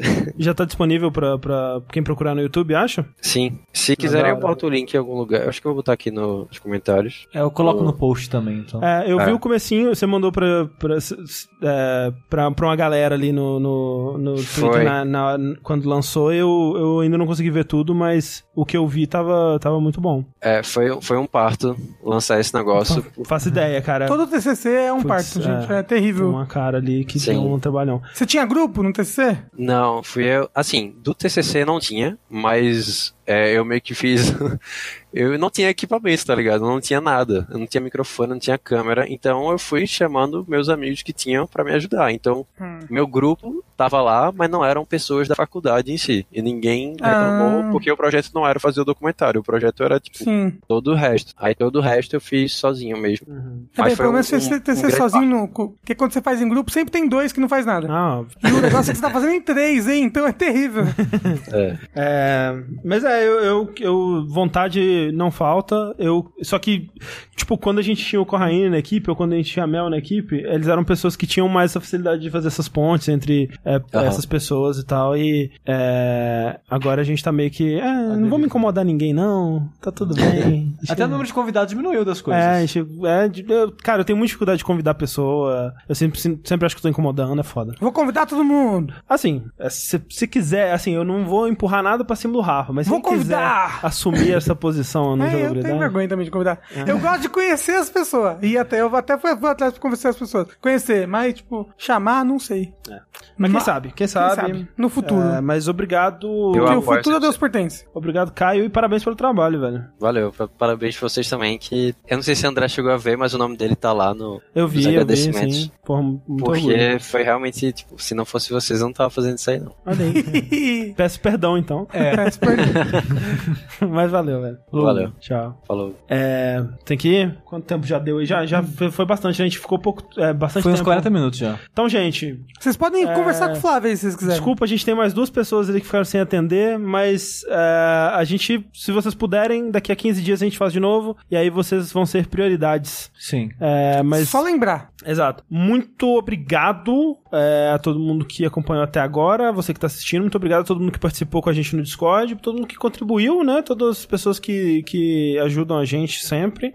Pipoca e Nanquim não é o do, do moço lá? É, deve ter algum. Do Diego, Diogo, da. Como é que é o nome dele lá? Que olha, eu sou amigo dele no Facebook faz uns 20 anos já. O povo de Poc Nankin é. Eles acompanham bastante a gente. Que ele é um moço bonito, aí eu acompanho ele no Facebook faz muito tempo. É, gente, eu não sei como é que termina, Roberto. Mas, por enquanto é só. Eu sou o André Campos. E o Sword Art Tea? E essa só, só isso, pe- pe- pe- pe- pessoal. Tchau.